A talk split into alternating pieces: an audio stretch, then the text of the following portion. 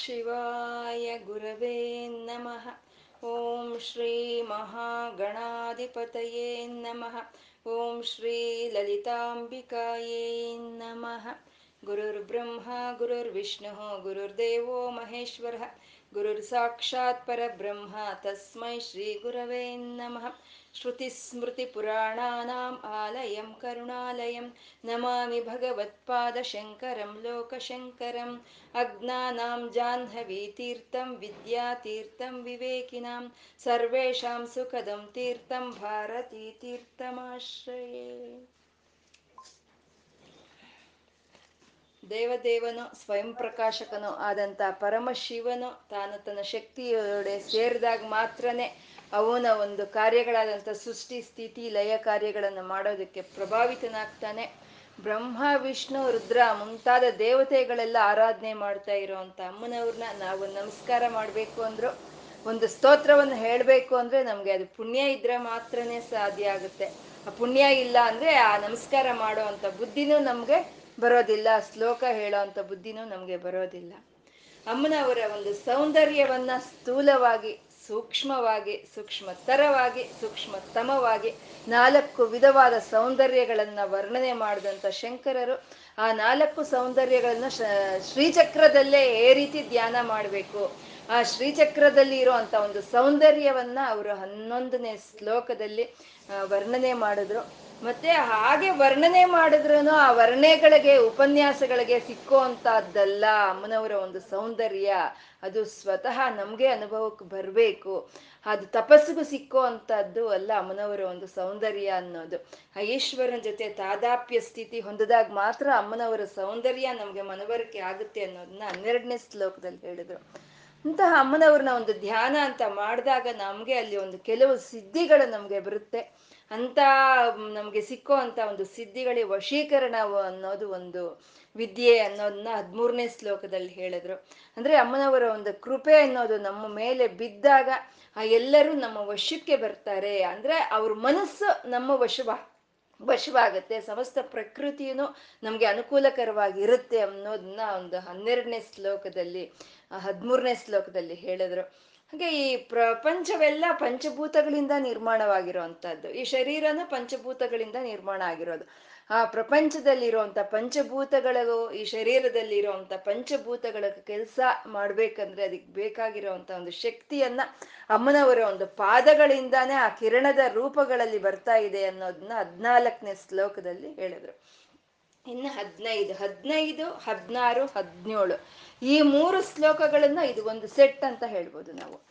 ಅಮ್ಮನವ್ರನ್ನ ಆರಾಧನೆ ಮಾಡೋವಾಗ ನಾವು ವಿಧ ವಿಧವಾದಂತ ಒಂದು ಪ್ರಯೋಜನಗಳನ್ನ ನಾವು ಪಡ್ಕೊಳ್ಳೋದಕ್ಕೋಸ್ಕರ ಅಮ್ಮನವರ ಮೂರ್ತಿಯನ್ನ ವಿಧ ವಿಧವಾಗಿ ನಾವು ಧ್ಯಾನ ಮಾಡ್ತೀವಿ. ವಿಧ ವಿಧವಾದಂತ ಮೂರ್ತಿಗಳಿಂದ ನಾವು ಧ್ಯಾನ ಮಾಡ್ತೀವಿ. ಅಂದ್ರೆ ಇವಾಗ ನಮ್ಗೆ ಒಂದು ರೋಗ ರುಜಿನ ಹೋಗ್ಬೇಕು ಅಂದ್ರೆ ವೈದ್ಯೋ ನಾರಾಯಣ ಹರಿಹಿ ಅಂತ ನಾರಾಯಣ ಒಂದು ಧ್ಯಾನವನ್ನು ಮಾಡ್ತೀವಿ. ಒಂದು ನಮ್ಗೆ ಶಕ್ತಿ ಬರಬೇಕು ಯಾವ್ದ್ರಾದ್ರಲ್ಲಿ ಹಾಗೆ ಅಂತ ಅಂದ್ರೆ ದುರ್ಗೆಯನ್ನ ನಾವು ಉಪಾಸನೆ ಮಾಡ್ತೀವಿ. ಅಥವಾ ಯಾವುದೇ ವಿಧವಾದ ಭಯಗಳು ನಮ್ಮಿಂದ ಹೋಗ್ಬೇಕು ಅಂದ್ರೆ ನಾವು ಆಂಜನೇಯನ್ನ ನಾವು ಉಪಾಸನೆ ಮಾಡ್ತೀವಿ.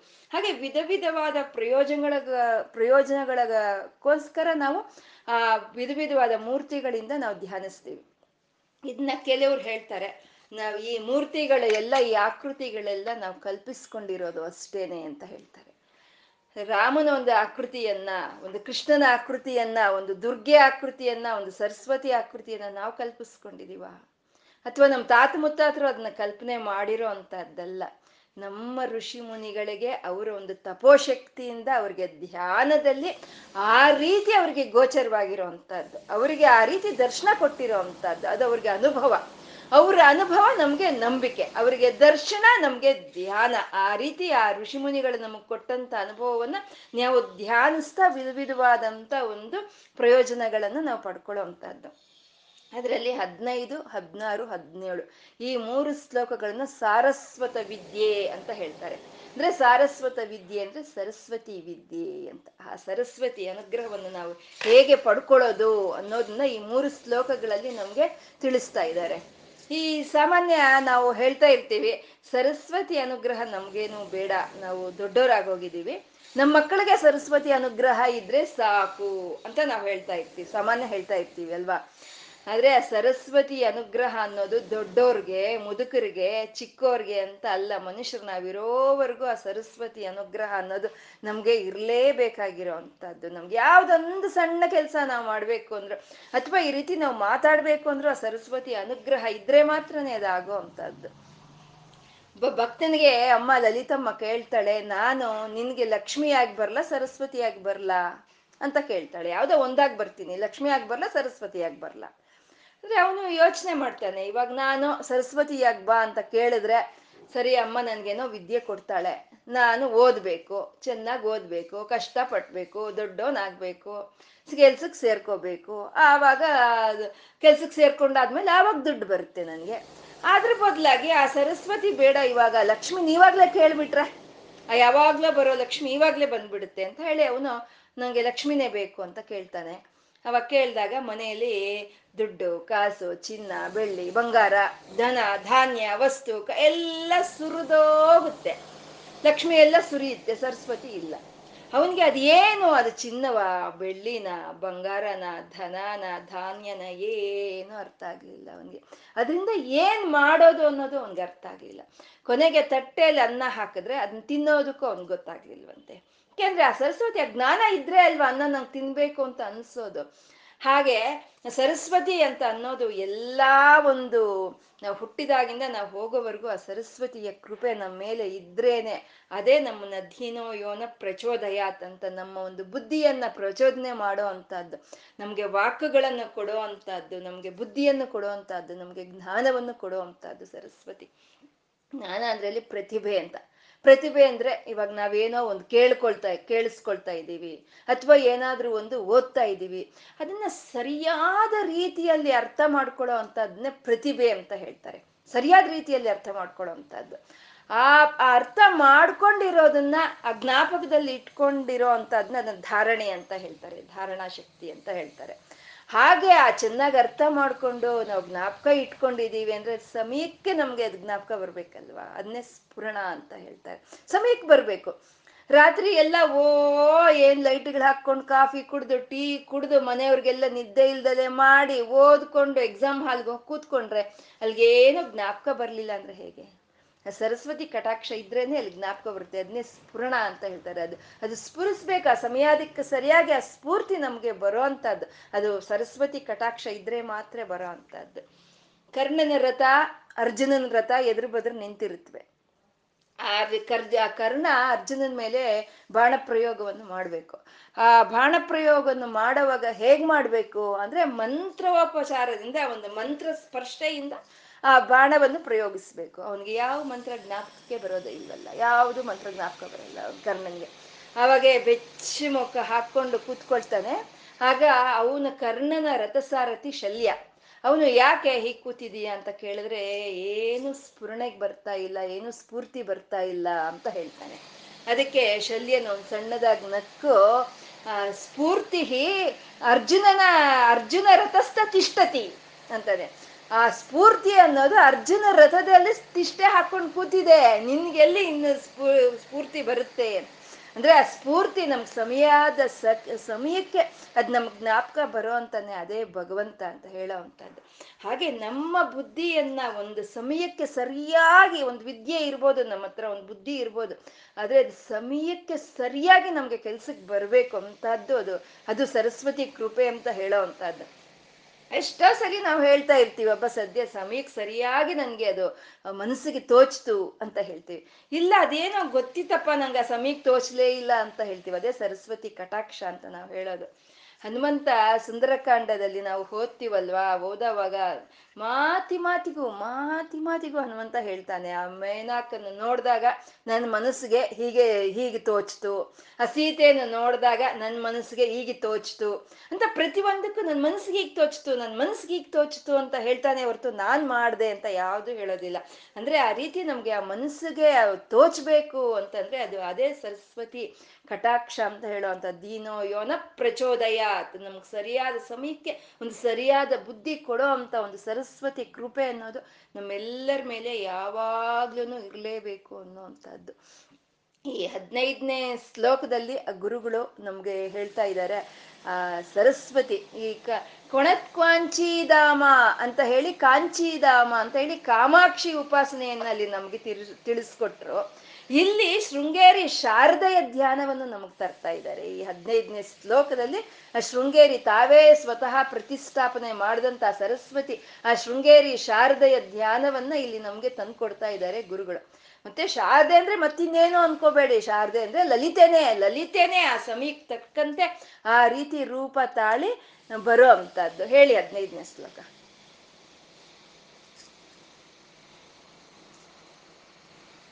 ಹದಿನೈದು ಶರಜ್ಯೋತ್ಸ್ನ.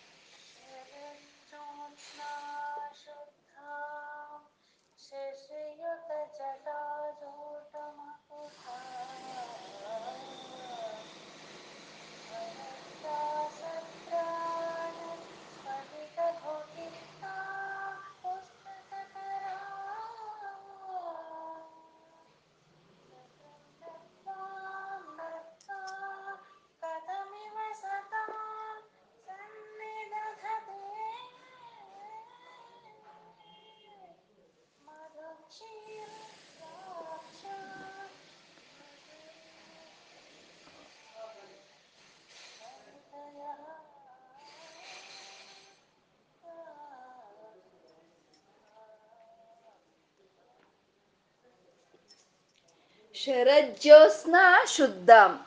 ಅಮ್ಮನ ಒಂದು ಸರಸ್ವತಿ ಅಮ್ಮನವರ ಒಂದು ಮೈ ಬಣ್ಣ ಹೇಗಿದೆ ಅಂತಂದ್ರೆ ಶರಜ್ಯೋತ್ಸ್ನ ಶುದ್ಧ. ಅಂದ್ರೆ ಬಿಳಿಯ ವರ್ಣದ ತಾಯಿಯ, ಸರಸ್ವತಿ ತಾಯಿ ಬಿಳಿ ವರ್ಣ. ಶರಜ್ಯೋತ್ಸ್ನ ಅಂತ ಹೇಳ್ತಿದ್ದಾರೆ. ಜೋ ಶರಜ್ಯೋತ್ಸ್ನ ಅಂತಂದ್ರೆ ಈ ಬೆಳದಿಂಗಳ ಒಂದು ಬಿಳಿ ಇದ್ದ ಹಾಗೆ, ಬೆಳದಿಂಗಳ ಬಿಳಿ ಇದ್ದಂಗೆ ಅಂದ್ರೆ ಅಂತ ಬಿಳುಪು. ಆ ಬೆಳದಿಂಗಳ ಒಂದು, ಆ ಜ್ಯೋತ್ಸ್ನ ಅದು ಎಂತದ್ದು ಅಂತಂದ್ರೆ, ಆ ಬೆಳದಿಂಗಳ ಎಂತದ್ದು ಅಂದ್ರೆ ಶರಜ್ಯೋತ್ಸ್ನ ಶರತ್ ಕಾಲದಲ್ಲಿ ಇರೋ ಅಂತ ಒಂದು ಬೆಳದಿಂಗಳ ಹಾಗೆ ಬೆಳ್ಳನೆ ಬೆಳ್ಳಗೆ ಇದೀಯ ತಾಯಿ ನೀನು ಅಂತ ಹೇಳೋವಂಥದ್ದು ಅಂದ್ರೆ ಈ, ಇದೆ ಶರಶ್ಚಂದ್ರ ನಿಬಾನನ ಅಂತ ನಾವು ಹೇಳ್ಕೊಂಡ್ವಲ್ವ, ಲಲಿತ ಸಹಸ್ರನಾಮದಲ್ಲಿ ಆ ನಾಮ. ಅಂದ್ರೆ ಬೆಳದಿಂಗಳು ಅನ್ನೋದು ಹನ್ನೆರಡು ತಿಂಗಳು ಇರುತ್ತೆ ಅಲ್ವಾ? ಹನ್ನೆರಡು ತಿಂಗಳು ಬೆಳದಿಂಗಳು ಇರುತ್ತೆ ಮತ್ತೆ ಇಲ್ಲಿ ಶರಜ್ಯೋತ್ಸ್ನ ಅಂತ ಯಾಕೆ ಹೇಳಿದ್ರು? ಶರಜ್ಯೋತ್ಸ್ನ ಶುದ್ಧಂ ಅಂತ ಹೇಳಿದ್ರು. ಶರಜ್ಯೋತ್ಸ್ನ ಅಂತ ಯಾಕೆ ಹೇಳಿದ್ರು ಅಂದ್ರೆ ಆಶ್ವೀಜ ಮಾಸ, ಕಾರ್ತೀಕ ಮಾಸ ಇವೆರಡು ಶರತ್ ಋತು ಅದಕ್ಕಿಂತ ಮುಂಚೆ ಬರೋ ಅಂತದ್ದು ವರ್ಷಕಾಲ, ವರ್ಷ ಋತು ಅದು.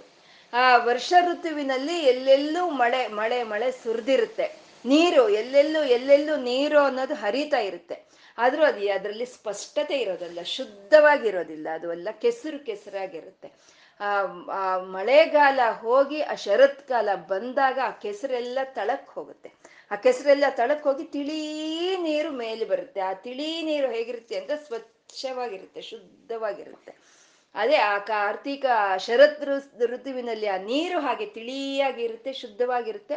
ಆ ಶರತ್ ಋತುವಿನಲ್ಲಿ ಆಕಾಶದಲ್ಲಿ ಯಾವುದೇ ಒಂದು ಮೋಡಗಳು ಇರೋದಿಲ್ಲಂತೆ ನಿರ್ಮಲವಾಗಿರುತ್ತಂತೆ. ಅದಕ್ಕೆ ಆ ಶರತ್ ಕಾಲದ ಒಂದು ಬೆಳದಿಂಗಳಿಗೆ ಅಷ್ಟು ಪ್ರಾಧಾನ್ಯತೆ ಇರುವಂತಹದ್ದು. ಅಲ್ಲಿ ಯಾವ ಮೋಡಗಳು ಇರೋದೇ ಇವಾಗ ಬಿಡಿ, ಇವಾಗ ನಾವು ಮಾಡೋ ಒಂದು ಚರ್ಯಗಳಿಂದ ಋತುಗಳ ಒಂದು ಇದೇ ನಾವು ಬದಲಾಯಿಸ್ಬಿಟ್ಟಿದೀವಿ ಆದ್ರೆ ಶರತ್ ಶರತ್ ಕಾಲ ಅಂತ ಹೇಳಿದ್ರೆ ಅಲ್ಲಿ ಆಕಾಶ ನಿರ್ಮಲವಾಗಿರುತ್ತೆ. ಅದು ಶರತ್ ಜ್ಯೋತ್ಸ್ನಾ ಶುದ್ಧ. ಶುದ್ಧವಾಗಿರುತ್ತೆ. ಆ ನೀ, ಆ ಆಕಾಶದಲ್ಲಿ ಆ ಹುಣ್ಣಿಮೆಯ ಚಂದ್ರ ಹೇಗಿರ್ತಾನೋ ಹಾಗೆ ನೀರಿನಲ್ಲಿ ಹಂಸೆ ಇರೋವಂಥದ್ದು ಹಾಗೆ ಶುದ್ಧವಾಗಿರೋ, ಇರುತ್ತೆ ಅಂತ. ಅಮ್ಮನವರ ಒಂದು ಮೈ ಬಣ್ಣ ಹೇಗಿದೆ ಅಂದ್ರೆ ಬಿಳಿ ಬಣ್ಣದಲ್ಲಿ ಇದೆ. ಆ ಬಿಳಿ ಬಣ್ಣ ಅನ್ನೋದು ಸ್ವಚ್ಛತೆಗೆ, ಸ್ಪಷ್ಟತೆಗೆ ಮತ್ತೆ ಪವಿತ್ರತೆಗೆ ಸಂಕೇತವಾಗಿರೋ ಅಂತ ಶುದ್ಧವಾದ ಬಣ್ಣ ಅಮ್ಮನವರು ಬಣ್ಣ. ಇಲ್ಲಿ ಬಣ್ಣ ಅಂತ ಹೇಳುವಾಗ ಅಮ್ಮನವರ ಒಂದು ಮುಖವನ್ನು ಇಲ್ಲಿ ಅವರು ವರ್ಣನೆ ಮಾಡ್ತಾ ಇದ್ದಾರೆ. ಆ ಮುಖ ಹೇಗಿದೆ ಅಂದ್ರೆ ಸ್ಪಷ್ಟವಾಗಿದೆ. ಒಂದು ಶುದ್ಧವಾಗಿದೆ, ಪ್ರಶಾಂತವಾಗಿದೆ, ಆಹ್ಲಾದಕರವಾಗಿದೆ. ಅಂತ ಒಂದು ಮನೋಹರವಾಗಿದೆ ಅಮ್ಮನವರ. ಅಮ್ಮನವರ ಮೈ ಬಣ್ಣ ಬಿಳಿ ಬಣ್ಣದಲ್ಲಿ ಇದೆ. ಆ ಮುಖವು ಅಷ್ಟು ಮನೋಹರವಾಗಿದೆ. ಅದು ಶರಜ್ಯೋತ್ಸ್ನಾ ಶುದ್ಧ. ಶಶಿಯುತ ಜಟಾಜೂಟ ಮಕುಟಾಂ ನಮ್ಮನವರ ಒಂದು ಕೂದಲು ಇದೆ ಅಲ್ವಾ? ಅದು ಜಟೆ, ಜಟೆಗಳು. ಏನು, ಹಂಗೆ ಅಷ್ಟು ಉದ್ದವಾದ ಒಂದು ದಪ್ಪನೆ ಒಂದು ಕೂದಲು. ಅದನ್ನ ಅಮ್ಮ ತೆಗೆದು ಈಗ ಮೇಲೆ ಈಗ ಗಂಟಿಗೆ ಹಾಕೊಂಡಿದ್ದಾಳೆ ಹಾಕೊಂಡಿದ್ರೆ ಅದೇ ಮಕುಟ, ಅಂದ್ರೆ ಕಿರೀಟವಾಗಿ ಕಾಣಿಸ್ತಾ ಇದೆಯಂತೆ ಅದು. ಎಂತ ಒಂದು ಭಾವನೆ ಎಂತ ಒಂದು ಕವಿತ್ವ ಅಲ್ವಾ? ಆ ಜಟಾಜೂಟ ಮಕುಟಮ ಜಟಾಜೂಟಗಳೇ ಅಮ್ಮ ಎತ್ತಿ ಹೀಗೆ ತಲೆ ಗಂಟು ಅಂತ ಹಾಕೊಂಡಿದ್ರೆ ಅದೇ ಕಿರೀಟದ ತರ ಕಾಣಿಸ್ತಾ ಇದೆಯಂತೆ. ನಾವು ಇವಾಗ ಹಳೆ ಸಿನಿಮಾಗಳಲ್ಲಿ ನೋಡ್ತಾ ಇದ್ವಲ್ಲ, ಹೀರೋಯಿನ್ ಆ ಹೇರ್ ಸ್ಟೈಲ್ ಮಾಡ್ಕೊಂಡಿದ್ರೆ ಆ ಜುಟ್ಟು ಇಷ್ಟು ಹೋಗಿರೋದು ಇಷ್ಟು ಹೋಗಿರೋದು ಅಲ್ವಾ? ಅಂತ ಹೀರೋಯಿನ್ಗಳಿಗೆ ಹಾಗಿದ್ರೆ ಈ ತ್ರಿಪುರ ಸುಂದರಿಯ ಇದು ಇನ್ ಹೇಗಿರ್ಬೇಕಲ್ವಾ? ಅದೇ ಮಕುಟ ಕಿರೀಟದ ಹಾಗೆ ಕಾಣಿಸ್ತಾ ಇದೆ ಅಂತೆ ಆ ಬೆಳ್ಳನೆ ಬೆಳ್ಳಗೆ ಇರೋ ಅಂತ ತಾಯಿ, ಆ ತಾಯಿಯ ಕಿರೀಟ, ಆ ಕೂದಲೇ ಒಂದು ಕಿರೀಟ ಅನ್ನೋ ಹಾಗಿದೆ. ಅದು ಹೇಗಿದೆ ಅದು ಅಂದ್ರೆ ಶಶಿಯುತ. ಶಶಿಯುತ ಜಟಾಜೂಟ ಮಕುಟ ಆ ಶಶಿ ಆ ಚಂದ್ರಬಿಂಬ ಇದೆಯಲ್ವಾ ಆ ಚಂದ್ರಬಿಂಬನ ಸಹಿತ ಆ ಚಂದ್ರಬಿಂಬ ನಾವು ಶೃಂಗೇರಿ ಶಾರದೆ ಜ್ಞಾಪಿಸ್ಕೊಂಡ್ರೆ ಹೇಗಿರುತ್ತೆ ಅಲ್ವಾ ಅದು? ಆ ಚಂದ್ರಬಿಂಬ ಅಲ್ಲಿ ಇದೆಯಂತೆ. ಆ ಜಡೆ, ಆ ಕೂದಲೇ ಕಿರೀಟವಾಗಿದೆ. ಆ ಕಿರೀಟದಲ್ಲಿ ಚಂದ್ರಬಿಂಬೆ, ಚಂದ್ರಕಲೆ ಇದೆ ಅಂತ ಹೇಳ್ತಾ ಇದ್ದಾರೆ. ಅಂದ್ರೆ ಇಲ್ಲಿ ಚಂದ್ರಕಲೆಯನ್ನ ಹೇಳೋದ್ರಲ್ಲಿ ಗುರುಗಳ ಉದ್ದೇಶ ಶಿವ, ಶಕ್ತಿ ಬೇರೆ ಅಲ್ಲ ಶಿವಶಕ್ತಿ ಏಕತ್ವವನ್ನು ತೋರಿಸುವಂಥದ್ದು. ಒಂದು ಸ್ವಲ್ಪ ಸಮಯ ಸಿಕ್ಕಿದ್ರು ಅವ್ರು ಅದನ್ನ ಮರೆಯೋದಿಲ್ಲ, ಅದನ್ನ ತೋರಿಸ್ಕೊಡೋದಕ್ಕೆ. ಹಾಗೆ ಆ ಚಂದ್ರಶೇಖರನಾದ ಆ ಈಶ್ವರನ ಮಡದಿನೇ ಆ ಸರಸ್ವತಿ, ಆ ಲಲಿತೆ, ಅವಳೆ, ಅವರಿಬ್ರು ಅವಿಭಾಜ್ಯರು ಅಂತ ಹೇಳೋ ಅಂತದ್ದು ಅದು. ಶಶಿಯುತ, ಜಟಾಜೂಟ, ಮಕುಟ, ಬೆಳ್ಳನೆ, ಆ ತಾಯಿ, ಆ ಮನೋಹರವಾದಂತ ಒಂದು ಮುಖ. ಅಲ್ಲಿ ಜಡೆಗಳಿಂದಾನೇ ಒಂದು ಕಿರೀಟವಾಗಿ ಕಾಣಿಸ್ತಾ ಇದೆ. ಅಲ್ಲಿ ಚಂದ್ರ ಚಂದ್ರಕಲೆ ಇದೆ ಅಂತ. ಶರಜ್ಯೋತ್ಸ್ನ, ಶುದ್ಧಾಂ, ಶಶಿಯುತ ಜಟಾಜೂಟ ಮಕುಟ. ವರತ್ರಾಸತ್ರಾಣ, ಸ್ಫಟಿಕ ಗುಟಿಕಾ, ಪುಸ್ತಕ ಕರಾಂ. ಕೈಗಳಲ್ಲಿ ನಾಲ್ಕು ಕೈ ಇದೆ ಅಂತ ತಾಯಿಗೆ ನಾಲ್ಕು ಕೈ ಇದೆ. ಆ ನಾಲ್ಕು ಕೈಯಲ್ಲಿ ಏನಿದೆ? ನಾವು ಇದನ್ನ ಇವಾಗ ಹೇಳ್ಕೊಳ್ಳೋವಾಗ ಧ್ಯಾನ ಮಾಡ್ಕೋಬಹುದು ನಾವು ಇವಾಗ ಹೇಳ್ಕೊಳ್ಳೋವಾಗ ಧ್ಯಾನ ಮಾಡ್ಕೊಳ್ತಾ ಇರ್ಬೋದು. ಇದು ಆಮೇಲೆ ಕೇಳಿ ಆದ್ಮೇಲೆ ಧ್ಯಾನ ಮಾಡ್ಬೋದು ಅನ್ನೋದಲ್ಲ. ಕೇಳ್ತಾ ಕೇಳ್ತಾನೆ ಧ್ಯಾನದ, ಧ್ಯಾನ ಮಾಡ್ಕೊಳ್ಳೋ ಶ್ಲೋಕ ಇದು. ಆ, ವರತ್ರಾಸತ್ರಾಣ ಸ್ಫಟಿಕ ಗುಟಿಕಾ ಪುಸ್ತಕ ಕರ ನಾಲ್ಕು ಕೈಗಳಲ್ಲಿ ಒಂದು ಕೈಯಲ್ಲಿ ವರ, ಅಂದ್ರೆ ವರಮುದ್ರೆಯನ್ನ ಪ್ರಕಟಿಸ್ತಾ ಇದ್ದಾಳೆ, ಹೀಗೆ ತೋರಿಸುವಂತದ್ದು ವರಮುದ್ರೆಯನ್ನ ಪ್ರಕಟಿಸ್ತಾಳೆ. ತಾಸತ್ರಾಣ ಅಂತಂದ್ರೆ ಭಯ ಹೋಗಿ ಅಭಯ ಸಿಕ್ಕೋದನ್ನ ತಾಸತ್ರಾಣ ಅಂದ್ರೆ ಅಂದ್ರೆ ಅಭಯ ಮುದ್ರೆ. ವರ ಅಭಯ ಮುದ್ರೆಗಳನ್ನ ಅಮ್ಮ ಹಿಡ್ದಿದ್ದಾಳೆ ಅಂತ ಬಿಳ್ಳನೆ ಒಂದು ತಾಯಿ, ಆ, ಅಭಯ ಮುದ್ರೆಯನ್ನ ವರಮುದ್ರೆಯನ್ನ ಹಿಡ್ದಿದ್ದಾಳೆ ಅಮ್ಮ ಅಂತ. ಇಲ್ಲಿ ತ್ವದನ್ಯ ಪಾಣಿಭ್ಯಾಮ್ ಅಭಯವರದೋ ದೈವತ ಗಣಹ ಅಂತ ಹೇಳಿದ್ರು. ಅಂದ್ರೆ ನೀನು ಯಾವ ವರಮುದ್ರೆಯನ್ನ, ಯಾವ ಅಭಯ ಮುದ್ರೆಯನ್ನ ಪ್ರಕಟಿಸ್ತಾ ಇಲ್ಲ ಅಂತ. ಮತ್ತೆ ಇಲ್ಲಿ ಹೇಳ್ತಾ ಇದ್ದಾರಲ್ವಾ ಪರಸ್ಪರ ವಿರುದ್ಧನ ಅಂತಂದ್ರೆ ಸೌಂದರ್ಯ ಲಹರಿ ಯಾವ ಶ್ಲೋಕಕ್ಕೆ, ಆ ಶ್ಲೋಕನೇ, ಒಂದು ಶ್ಲೋಕಕ್ಕೆ ಒಂದು ಶ್ಲೋಕಕ್ಕೆ ಒಂದು ಲಿಂಕ್ ಅಂತ ಇಲ್ಲಿ ಇಲ್ಲ, ಒಂದು. ಮತ್ತೆ ಅಲ್ಲಿ ಹೇಳಿದ್ರು, ನಿನ್ಗೆ ವರಗಳು, ವರಮುದ್ರೆ ಅಭಯ ಮುದ್ರೆ ನೀನ್ ತೋರ್ಸೋ ಅಷ್ಟು ಒಂದು ಕೆಲಸ ಏನೂ ಇಲ್ಲ ಯಾಕೆಂದ್ರೆ ನಿನ್ನ ಕಾಲಿನಿಂದಾನೇ ನಮ್ಗೆಲ್ಲಾ ವರಗಳು ಸಿಗ್ತಾ, ಅಭಯ ಸಿಗ್ತಾ ಇದೆ ಅಂತ ಅಲ್ಲಿ ಹೇಳಿದ್ರು. ಅಂದ್ರೆ ಅಲ್ಲಿ ಹೇಳಿದ ತಕ್ಷಕ್ಕೆ ಅಮ್ಮ ವರಮುದ್ರೆಯನ್ನ, ಭಯಮುದ್ರನ್ ತೋರಿಸ್ಬಾರ್ದು ಅಂತ ಏನು ಇಲ್ವಲ್ಲ? ಇಲ್ಲಿ ತೋರಿಸ್ತಾ ಇದ್ದಾಳೆ. ಅಲ್ಲ ಹೇಳಿದ್ರು ಗುರುಗಳು. ಆದ್ರೆ ಇಲ್ಲ, ಅಮ್ಮಯ್ಯ ವರ, ಅಮ್ಮ ವರಮುದ್ರೆಗಳನ್ನ ಅಭಯಮುದ್ರೆಯನ್ನ ಅಭಯ ಮುದ್ರೆಯನ್ನ ಅಮ್ಮ ಇಲ್ಲಿ ಪ್ರಕಟಿಸ್ತಾ ಇದ್ದಾಳೆ ಅಂತ. ಮತ್ತೆ ಇಲ್ಲಿ ಶಂಕರರಿಗೆ ಬೇಕು, ಅವರ ಬೇಕು, ಅವರ ಅವರ ಕಾವ್ಯ ರಚನೆಯನ್ನು ಮಾಡಬೇಕು. ಇವಾಗ ನೂರು ಶ್ಲೋಕಗಳು ಹೇಳೋದಕ್ಕೆ ಹೊರಟಿದ್ದಾರೆ, ಅವ್ರಿಗೆ ಅವರ ವರ ಬೇಕು. ಮತ್ತೆ ಅವರು ಬರೆದಂತ ಕಾವ್ಯಗಳು ನಾಲ್ಕು ಜನಕ್ಕೂ ಪ್ರಚಾರವಾಗಬೇಕು. ಆಗುತ್ತೋ ಇಲ್ವೋ ಅನ್ನೋ ಭಯ ಅವರಲ್ಲಿ ಇರಬಾರದು. ಅದಕ್ಕೆ ಅಭಯ ಮುದ್ರೆ, ಅವರ ಅಭಯ ಮುದ್ರೆಗಳನ್ನ ಅಮ್ಮ ಹಿಡ್ದಿದ್ದಾಳೆ. ವರತ್ರಾಸತ್ರಾಣ ಸ್ಫಟಿಕ ಗುಟಿಕ. ಅಂದ್ರೆ ಅಂದ್ರೆ ಇನ್ನೊಂದ್ ಕೈಯಲ್ಲಿ ಏನಿದೆ ಈ ಸ್ಫಟಿಕ ಮಾಲೆಯನ್ನ ಅಮ್ಮ ಹಿಡ್ದಿದ್ದಾಳೆ. ಅದೇ ಜಪಮಾಲೆ ಅಂತೀವಿ. ಆ ಜಪಮಾಲೆಯನ್ನ ಒಂದು ಕೈಯಲ್ಲಿ ಹಿಡಿದಿದ್ದಾಳೆ, ಸ್ಫಟಿಕ ಗುಟಿಕ ಅಂತ. ಗುಟಿಕ ಅಂತಂದ್ರೆ ಜಪಮಾಲೆ ಅನ್ನೋದು ಒಂದರ್ಥ ಆಗುತ್ತೆ. ಮತ್ತೆ ಕಲಶ ಅನ್ನೋದು ಒಂದರ್ಥ ಆಗುತ್ತೆ. ಇಲ್ಲಿ ಸರಸ್ವತಿ, ಮತ್ತೆ ಮತ್ತೆ ಹೇಳ್ತಿದ್ದಾರೆ ಪುಸ್ತಕ ಕರಾಮ್ ಅಂತ ಅಂದ್ರೆ. ಅಂದ್ರೆ ಪುಸ್ತಕ ಇರೋದು ಸರಸ್ವತಿಗೆ. ಹಾಗೆ ಇದನ್ನ ನಾವು ಜಪಮಾಲೆ ಅಂತಾನೆ ತಗೋಬೇಕು. ಒಂದು ಕೈಯಲ್ಲಿ ವರ ಒಂದು ಕೈಯಲ್ಲಿ ಅಭಯ ಮುದ್ರೆ ಇದೆ, ಒಂದು ಕೈಯಲ್ಲಿ ಒಂದು ಜಪಮಾಲೆಯನ್ನು ಹಿಡ್ದಿದ್ದಾಳೆ, ಇನ್ನೊಂದು ಕೈಯಲ್ಲಿ ಪುಸ್ತಕವನ್ನು ಹಿಡ್ದಿದ್ದಾಳೆ ಅಮ್ಮ. ವರತ್ರಾಸತ್ರಾಣ ಸ್ಫಟಿಕ ಗುಟಿಕಾ ಪುಸ್ತಕ ಕರಾಮ್ ಅಂತ. ಇಲ್ಲಿ ವರತ್ರಾಸತ್ರಾಣ ಅಂದ್ರೆ ಆ ವರ ಅಭಯ ಮುದ್ರೆ ಅನ್ನೋದು ಅದು ಕಾಮಾಕ್ಷಿ ರೂಪ. ಕಾಮಾಕ್ಷಿ ರೂಪ, ವರವನ್ನು ಕೊಟ್ಟು ಅಭಯವನ್ನು ಮತ್ತೆ ಘಟಿಕ ಅನ್ನೋದು ನಾವು ತಗೊಂಡ್ರೆ ಅದು ಲಕ್ಷ್ಮಿ, ಲಕ್ಷ್ಮಿನೇ ಅಲ್ವಾ? ಕಲಶವನ್ನು ಇಟ್ಕೊಂಡಿರೋದು ಲಕ್ಷ್ಮಿನೇ. ಘಟಿಕ ಅನ್ನೋದು ಕಲಶ ಅಂತ ತಗೊಂಡ್ರೆ ಅದು ಲಕ್ಷ್ಮಿ ಆಯ್ತು. ಪುಸ್ತಕವನ್ನು ಇರ್ದಿದ್ದಾಳೆ ಅಂದ್ರೆ ಸರಸ್ವತಿ ಆಯ್ತು. ಅಂದ್ರೆ ಅಂದ್ರೆ ದುರ್ಗಾ ಲಕ್ಷ್ಮಿ ಸರಸ್ವತಿ ಮೂರು ಸೇರಿರೋ ಅಂತ ಒಂದು ರೂಪವೇ ಇದು ಅಂತ ಹೇಳೋ ಅಂತದ್ದು ಅದು ವರತ್ರ, ಸತ್ರಾಣ, ಸ್ಫಟಿಕ ಗುಟಿಕಾ, ಪುಸ್ತಕ ಕರಾಮ್ ಹಾಗೆ ಆ ಬೆಳ್ಳನೆ ಬೆಳ್ಳಗೆ ಇರೋ ಅಂತ ಅಮ್ಮ, ಪ್ರಶಾಂತವಾದ, ಮನೋಹರವಾದಂಥ ಒಂದು ಮುಖ, ಆ ಮುಖದ ಮೇಲೆ ಆ ತಲೆಯಲ್ಲಿ ಒಂದು ಕಿರೀಟವಾಗಿರುವಂತ ಒಂದು ತಲೆ, ಅಲ್ಲಿ ಒಂದು ಚಂದ್ರಕಳೆ ಆ ಕೈಗಳಲ್ಲಿ ವರ ಅಭಯ ಮುದ್ರಗಳನ್ನು ಹಿಡಿದು, ಆ, ಒಂದು ಪುಸ್ತಕವನ್ನು ಹಿಡಿದು, ಒಂದು ಜಪಮಾಲೆಯನ್ನು ಹಿಡಿದು ಕೂತಿದ್ದಾಳೆ ಅಮ್ಮ. ಇದು ಅಮ್ಮನವರ ಒಂದು ವಿಗ್ರಹ. ವರತ್ರಾಸತ್ರಾಣ ಸ್ಫಟಿಕ ಗುಟಿಕಾ ಪುಸ್ತಕಕರ ಸಕೃನ್ನತ್ವಾಂ ನತ್ವ ಕಥಮಿವ ಸತಾಂ ಸನ್ನಿಧದತೆ ಸಕೃನ್ನತ್ವಾಂ ನತ್ವ. ಅಂತಹ ನಿನ್ನನ್ನ ಒಂದು ಸಲ ಧ್ಯಾನ ಮಾಡಿದ್ರೆ, ಒಂದು ಸಲ ನಮಸ್ಕಾರ ಮಾಡಿದ್ರೆ ಕಥಮಿವ ಸತಾಂ ಸನ್ನಿಧತತೆ, ನಿನ್ನ ಕರುಣೆ ಸಿಕ್ಕದಲ್ಲ ಎಲ್ಲಿ ಹೋಗುತ್ತೆ? ಅಂದ್ರೆ ಒಂದೇ ಒಂದು ಸಲಿ ನಾವ್ ಈ ರೀತಿ ಧ್ಯಾನ ಮಾಡಿ, ನಿಂಗೊಂದು ನಮಸ್ಕಾರ ಮಾಡಿದ್ರೆ ನಮ್ಗೆ ನಿಮ್ ಕರುಣೆ ಸಿಕ್, ಸಿಕ್ಕುತ್ತೆ ಅಂತ ಹೇಳ್ತಾ ಇಲ್ಲ. ಸಿಕ್ಕುತ್ತೆ ಅಂದ್ರೆ ಅದಲ್ಲಿ ಮತ್ತೆ ಸಿಕ್ಬೋದು, ಸಿಕ್ದಲ್ಲೇ ಇರ್ಬೋದು.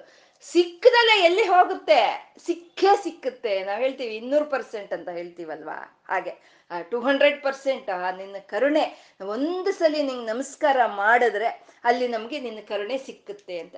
ಸತಾಂ ಸನ್ನಿಧದತೆ ಅಂತ ಹೇಳ್ತಿದ್ದಾರೆ. ಅದು ಸಕೃನ್ನತ್ವಾಂ ನತ್ವ ಅಂದ್ರೆ ಸತ್ಪುರುಷರು. ಸಕೃನ್ನತ್ವಾಂ ನತ್ವ ಸತ್ಪುರುಷರು ನಿನ್ನನ್ನ ಒಂದು ಸಲಿ ಇವಾಗ ಈ ವರ್ಣೆ ಮಾ, ವರ್ಣನೆ ಮಾಡ್ಕೊಂಡಂಗೆ ಧ್ಯಾನ ಮಾಡ್ತು, ಒಂದೇ ಒಂದು ಸಲಿ ನಮಸ್ಕಾರ ಮಾಡಿದ್ರೆ ಆ ಕರುಣೆ ಸಿಕ್ಕುತ್ತೆ ಅಂತ. ಒಂದು ಸಲಿ ನಮಸ್ಕಾರ ಸಾಕಂತೆ. ನಾವ್ ಎಷ್ಟು ಸಲಿ ಮಾಡಿದೀವಲ್ವಾ? ಎಷ್ಟೋ ಸಲಿ ನಾವು ನಮಸ್ಕಾರ ಮಾಡ್ಬಿಟ್ಟಿದೀವಿ ಅಲ್ವಾ? ಆದ್ರೆ ಆ ಒಂದು ಸಲ ನಮಸ್ಕಾರ ಮಾಡಿದವ್ರು ಸತ್ಪುರುಷರು. ನಾವು ಅನೇಕ ಸಲ ನಮಸ್ಕಾರ ಮಾಡ್ತಾ ಇದ್ದೀವಿ ಅದಕ್ಕೆ ನಾವು ಸತ್ಪುರುಷರಲ್ಲ ಅಂತ ಕಾಣಿಸುತ್ತೆ. ಗುರುಗಳು ಅದನ್ನೇ ಹೇಳ್ತಾ ಇದ್ದಾರೆ. ಯಾಕೆಂದ್ರೆ ಒಂದು ಸಲ ನಮಸ್ಕಾರ ಮಾಡೋದು ಅಂತಂದ್ರೆ ತ್ರಿಕರಣ ಶುದ್ಧಿಯಿಂದ ಮಾಡೋ ಅಂಥದ್ದು. ಒಂದು ಸಲ ನಾವು ಅಮ್ಮನವ್ರಿಗೆ ನಮಸ್ಕಾರ ಮಾಡಿದ್ವಾ, ಇವಾಗ ಏನು ವರ್ಣನೆ ಮಾಡಿದೀವಿ? ಆ ಧ್ಯಾನ ಕಣ್ಣು ತುಂಬಿ ಇರಬೇಕು, ಆ ಮೂರ್ತಿ ಕಣ್ಣು ತುಂಬಿ ಇರಬೇಕು. ಅದು ಮ ಕಾಯ, ವಾಚ ಮನಸ ಅಂತ ಹೇಳ್ತಾರೆ. ಕಾಯ ಅಂತಂದ್ರೆ ಶರೀರ, ಅಂದ್ರೆ ಕಣ್ಣಲ್ಲಿ ಆ ಮೂರ್ತಿ ತುಂಬಿರ್ಬೇಕು. ವಾಚ ಅಂದ್ರೆ ಮನಸ್ಸು ವಾಕುಗಳು ಆ ವಾಕುಗಳು ಆ ತಾಯಿಯ ಜಪವನ್ನೇ ಮಾಡ್ತಾ ಇರ್ಬೇಕು. ಆ ಮನಸ್ಸು ಅಲ್ಲೇ ಇರಬೇಕು. ಇದು ಕಾಯ, ವಾಚ, ಮನಸ್ಸ ತ್ರಿಕರಣ ಸುದ್ದಿಯಿಂದ ಒಂದು ಸಲಿ ಅಮ್ಮನವ್ರಿಗೆ ಒಂದು ನಮಸ್ಕಾರ ನಾವು ಮಾಡಿದ್ವಾ, ಅದು ಸತ್ಪುರುಷರಾಗ್ತಾರೆ ಅವರು. ಆ ರೀತಿ ಒಂದು ನಾವು ನಮಸ್ಕಾರ ಮಾಡಿದಾಗ ಆ ಕರುಣೆ ಅನ್ನೋದು ಇಲ್ದಲ್ಲೇ ಎಲ್ಲಿ ಹೋಗುತ್ತೆ? ಬಂದೇ ಬರುತ್ತೆ ಅಂತ ಇಲ್ಲಿ ಹೇಳ್ತಾ ಇದ್ದಾರೆ. ನಾವೆಲ್ಲ ನಮಸ್ಕಾರ ಮಾಡೋವಾಗ ನಮ್ಮ ಮನಸ್ಸೆಲ್ಲೋ ಇರುತ್ತೆ. ಇನ್ನು ನಮ್ಮ ಶರೀರ ಶರೀರ ಅಲ್ಲಿ ಇರುತ್ತೆ ಮನ್ಸೆಲ್ಲೋ ಇರುತ್ತೆ, ನಮ್ಮ ಮಾತುಗಳೆಲ್ಲೋ ಇರುತ್ತೆ, ಆ ಆ ಶೃಂಗೇರಿ ಶಾರದೆಯನ್ನು ನೋಡಕ್ ಹೋಗಿರ್ತೀವಿ, ಅವಳು ಹುಟ್ಟಿರೋ ಸೀರೆ ನೋಡ್ತೀವಿ, ಅವಳು ಹುಟ್ಟಿರೋ ಒಡವೆಗಳು ನೋಡ್ತೀವಿ. ಅಯ್ಯೋ, ಹೊತ್ತಾಗೋಯ್ತಪ್ಪ, ಗುರುಗಳ ದರ್ಶನಕ್ಕೆ ಹೋಗ್ಬೇಕು ಅನ್ನೋ ಮನ್ಸು ಅಲ್ಲಿ ಹೋಗುತ್ತೆ. ಆ ಗುರುಗುರ್ ದ, ಗುರುಗಳ ದರ್ಶನಕ್ಕಲ್ಲಿ ಹೋದಾಗ ನಾವು, ಅಯ್ಯೋ ಇದಿನ್ನೆಷ್ಟೊತ್ತಪ್ಪ ಅಲ್ಲಿ ಊಟಕ್ಕೆ ಹೊತ್ತಾಗೋಗುತ್ತೆ ಅಂತ ಅನ್ಕೊಳ್ತೀವಿ, ಅಲ್ವಾ? ಈ ರೀತಿ ಅಲ್ದಲೆ ಕಾಯ ವಾಚ ಮನಸ್ಸ ನಮ್ಮ ಒಂದು ಶರೀರ ಕಣ್ಣಲ್ಲಿ ಆ ಧ್ಯಾನ ತುಂಬಿರ್ಬೇಕು. ಆ ಮಾತು ಅವಳದೇ ಮಾತು ಇರ್ಬೇಕು ಅವಳನ್ನೇ ಧ್ಯಾನಿಸ್ತಾ ಇದ್ರೆ ಇದು ಸಕೃತ್ವ, ಅದು, ಹ್ಮ್, ಏನದು? ಸಕೃತಂ ಕೃತ್ವ ಸಕೃನ್ನತ್ವಾಂನತ್ವ ಆ ರೀತಿ ಒಂದು ಸಲಿ ನಮಸ್ಕಾರ ಮಾಡಿದ್ರು ಅದು ಸಾಕಂತೆ, ಆ ಕರುಣೆ ಅನ್ನೋದು ನಮ್ಗೆ ಸಿಕ್ಬಿಡೋ ಅಂತದ್ದಂತೆ. ಹಾಗೆ ಮನಸ್ಸಿಲ್ದಲೆ ನಾವು ಎಷ್ಟು ಸಲಿ ನಾವು ನಮಸ್ಕಾರ ಮಾಡಿದ್ರೆ ಏನ್ ಪ್ರಯೋಜನ? ಅದೇ ಚಿತ್ತವಿಲ್ಲದ ಗುಡಿಯ ಸುತ್ತಿದೊಡೆ ಫಲವೇನೋ? ಎತ್ತು ಗಾಣವನ್ನು ಸುತ್ತಿ ಬಂದಂತೆ ಸರ್ವಜ್ಞ ಅಂತ. ಸರ್ವಜ್ಞ ಹೇಳ್ತಾರೆ, ಈ ಚಿತ್ತ ಅಲ್ಲಿಲ್ಲ ಅಂದ್ಮೇಲೆ ಆ ಗುಡಿ ಸುತ್ತಿ ಬಂದ್ರೆ ಏನ್ ಪ್ರಯೋಜನ? ಎತ್ತು ಎತ್ತು ಸುತ್ತುತ್ತೆ, ಗಾಣಗೆ ಕಟ್ಟಿರ್ತಾರೆ ಎತ್ತುಗಳನ್ನ ಸುಮ್ಮನೆ ದಿನ ಪೂರ್ತಿ ಸುತ್ತಾ ಇದೆ, ಏನ್ ಪ್ರಯೋಜನ? ಆ ಮನಸ್ಸಿಟ್ಟು ಒಂದು ಸಲಿ ಧ್ಯಾನ ಮಾಡಿ, ಒಂದು ನಮಸ್ಕಾರ ಮಾಡಿದ್ರು ಆ ಫಲಿತವನ್ನು ಅವಳು ಕೊಡ್ದಲೆ ಹೇಗಿರ್ತಾಳೆ ನಮ್ಗೆ? ನಾವ್ ಇವಾಗ ಹೇಳಿದ ರೀತಿ, ವರ್ಣನೆ ಮಾಡ್ಕೊಂಡ್ ರೀತಿ ಧ್ಯಾನ ಮಾಡ್ತಾ ಅವಳಿಗೊಂದು ನಮಸ್ಕಾರ ಹಾಕಿದ್ರೆ, ಆ ಕರುಣೆ ಎಂತದ್ದು ಅಂದ್ರೆ ಮಧು ಕ್ಷೀರ ದ್ರಾಕ್ಷ ಮಧುರಿ ಮಧುರೀಣ ಫಣಿತಯ. ಆ ಕರುಣೆ ಎಂತದ್ದು ಫಣಿತಯ ಅಂದ್ರೆ ವಾಕುಗಳು. ಆ ವಾಕುಗಳು ಎಂತ ವಾಕುಗಳು ನಮ್ಗೆ ಅನುಗ್ರಹಿ ಅನುಗ್ರಹಿಸ್ತಾಳೆ ಅಂದ್ರೆ ಮಧು, ಕ್ಷೀರ, ದ್ರಾಕ್ಷ. ಮೂರು ಮೂರು ವಿಧವಾದ. ಮಧು ಅಂದ್ರೆ ಜೇನುತುಪ್ಪ, ಕ್ಷೀರ ಅಂದ್ರೆ ಹಾಲು, ಮತ್ತೆ ದ್ರಾಕ್ಷ ಅಂದ್ರೆ ದ್ರಾಕ್ಷ ರಸ ಮಧು ಅಂದ್ರೆ ಸಿಹಿ ಸಿಹಿ ಇರೋ ಅಂತದ್ದು ಅಂದ್ರೆ ನಾವು ಮಾತಾಡೋ ಅಂತ ಒಂದು ಮಾತುಗಳು ಒಂದು ಮಾಧುರ್ಯವಾಗಿ ಒಂದು ಸುನ್ನಿತವಾಗಿ ಮಾತಾಡೋ ಅಂತಹದ್ದು ಮಾತಾಡೋ ಮಾತುಗಳು.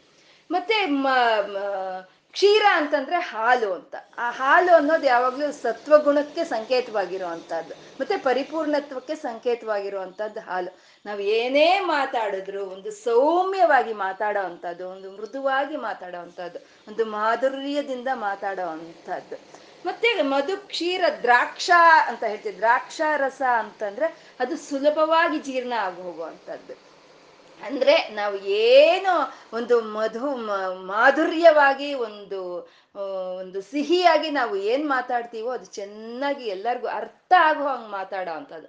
ಮೃದುವಾಗಿ, ಮಾಧುರ್ಯವಾಗಿ ಎಲ್ಲರಿಗೂ ಅರ್ಥ ಆಗೋ ಹಾಗೆ ಮಾತುಗಳನ್ನ ಅಮ್ಮ ನಮಗ್ ಕೊಡ್ತಾಳಂತೆ. ನಾವು ಆ ರೀತಿ ಧ್ಯಾನ ಮಾಡಿ ಕಾಯ ವಾಚ ಮನಸ್ಸಿನಿಂದ ಒಂದು ಸಲಿ ನಾವು ಧ್ಯಾನ ಮಾಡಿ, ಒಂದು ಸಲಿ ಅಮ್ಮನವ್ರು ನಮಸ್ಕಾರ ಮಾಡಿದ್ರೆ ನಾವು ಮಾಡೋ ನಾವು ಮಾತಾಡೋ ಅಂತ ಒಂದು ಮಾತುಗಳಲ್ಲಿ ಮೃದುವಾಗಿರುತ್ತೆ, ಮಾಧುರ್ಯ ಇರುತ್ತೆ, ಜನಕ್ಕೆ ಅರ್ಥ ಆಗೋ ಆಗಿರುತ್ತೆ ಅಂತ ವಾಕ್ಗಳನ್ನ ಸರಸ್ವತಿ ನಮ್ಗೆ ಕೃಪೆ ತೋರಿಸ್ತಾ, ತೋರ್ತಾಳಂತೆ. ಅಂದ್ರೆ ಸತ್ವಗುಣವಾಗಿ ಮಾತಾಡೋವಂಥದ್ದು. ಅದು ಯಾಕೆಂದ್ರೆ ವಾಕುಗಳೇ ಈ ಮನುಷ್ಯನ ಸಾರವಿಲ್ಲನು. ಮನುಷ್ಯನು ಮಾತಾಡೋದ್ರಿಂದನೇ ಅವನು ಎಂತ ಅವನು ಅವನ ಸಂಸ್ಕಾರ ಎಂತಹದ್ದು ಅವನ ಬುದ್ಧಿ ಎಂತಹದ್ದು ಅವನು ಒಂದು ಒಂದು ವ್ಯಕ್ತಿತ್ವ ಎಂತಹದ್ದು ಅನ್ನೋದು ನಾವು ಮಾಡೋ ಮಾತುಗಳಿಂದನೇ ತಿಳಿಯೋ ಅಂಥದ್ದು. ಮೃದುವಾಗಿ, ಮಧುರವಾಗಿ ಒಂದು ಮಾತಾಡೋ ಅಂತ ಒಂದಿದು. ಬಾಪ, ಕುತ್ಕೋ, ಕಾಫಿ ಕುಡ್ದು ಹೋಗು ಅಂತ ಹೇಳೋದು ಹೇಗಿರುತ್ತೆ? ಕುಕ್ಕರ್ಸ್ಕೊಳ, ಕಾಫಿ ಕುಡ್ದು ಹೋಗು ಅನ್ನೋದು ಹೇಗಿರುತ್ತೆ? ಅಲ್ವಾ? ಎರಡು ಭಾವ ಒಂದೇ ಇರ್ಬೋದು ಒಂದೇ ಇರ್ಬೋದು. ಆದ್ರೆ ಅದು ಸತ್ವ ಗುಣವನ್ನು ತೋರಿಸುತ್ತೆ, ಕುಕ್ಕರ್ಸ್ಕೊಂಡು ಕಾಫಿ ಕುಡ್ದು ಹೋಗು ಅನ್ನೋದು ರಜೋಸ ಗುಣವನ್ನು ತೋರಿಸುತ್ತೆ. ಹಾಗೆ ನಮ್ಮ ಒಂದು ಸಂಸ್ಕಾರವಾಗ್ಬೋದು, ನಮ್ಮ ಒಂದು ವ್ಯಕ್ತಿತ್ವವಾಗ್ಬೋದು, ನಮ್ಮ ಒಂದು ಬುದ್ಧಿ ಜ್ಞಾನವಾಗ್ಬೋದು ಅದು ಅದು ಪ್ರಕಟವಾಗೋದು ನಮ್ಮ ಮಾತುಗಳಿಂದಾನೆ. ಹಾಗೆ ನಾವು ಆ ಬೆಳ್ಳನ ಬೆಳ್ಳಗೆ ಇರೋ ಅಂತ ಒಂದು ಸರಸ್ವತಿ ದೇವಿಯನ್ನ ನಾವು ಒಂದು ಧ್ಯಾನ ಮಾಡಿದಾಗ ಒಂದು ಮನಸ್ಸಿಟ್ಟು ಮನಸ್ಸಿಟ್ಟು ಆ ತ್ರಿಕರಣ ಶುದ್ಧಿಯಿಂದ ನಾವು ಧ್ಯಾನ ಮಾಡಿದಾಗ ನಮಗೆ ತಾಯಿ ಈ ರೀತಿ ಒಂದು ಮೃದುವಾದಂಥ, ಮಧುರವಾದಂಥ ಒಂದು ಎಲ್ಲರಿಗೂ ಅರ್ಥವಾಗುವಂಥ ಒಂದು ಮಾತುಗಳನ್ನು ನಮಗೆ ಕೊಡೋ ಅಂತ ಒಂದು ಕೃಪೆಯನ್ನ ಅಮ್ಮ ನಮಗೆ ತೋರಿಸ್ತಾಳೆ ಅನ್ನೋದನ್ನ ನಮಗೆ ಇಲ್ಲಿ ಹದಿನೈದನೇ ಶ್ಲೋಕದಲ್ಲಿ ಗುರುಗಳು ತಿಳಿಸ್ಕೊಡ್ತಾ ಇದ್ದಾರೆ. ಹದಿನಾರನೇ ಶ್ಲೋಕ ಹೇಳಿ. ಕವೀಂದ್ರಾಣ.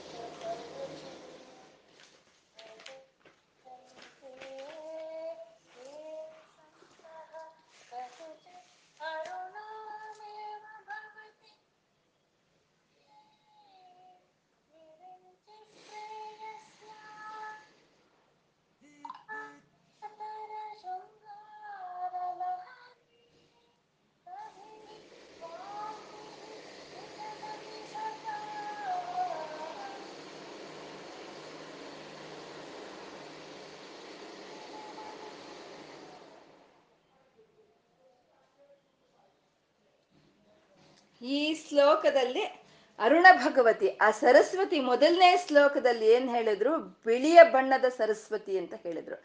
ಇಲ್ಲಿ ಹೇಳ್ತಾ ಇದ್ರೆ ಅರುಣ ಭಗವತಿ ಅಂತ ಹೇಳ್ತಾ ಇದ್ದಾರೆ ಅರುಣ ಭಗವತಿ, ಆ ಸರಸ್ವತಿ ದೇವಿ ಕೆಂಪು ಅರುಣವರ್ಣದಲ್ಲಿ ಅಂತ ಒಂದು ಸರಸ್ವತಿ ದೇವಿ. ಆ ಅರುಣ ಸರಸ್ವತಿ ಹೇಗಿರ್ತಾಳೆ ಹಾಗೆ ಅಂತಂದ್ರೆ ಎಂಟು ಕೈಗಳಿರುತ್ತಂತೆ ಅದು ಒಂದು ಶಾಸ್ತ್ರ ಪ್ರಕಾರದಲ್ಲಿ ಎಂಟು ಕೈಗಳ ಇರೋ ಅಂತ ಅವಳು ಈ ಅರುಣ ಭಗವತಿ.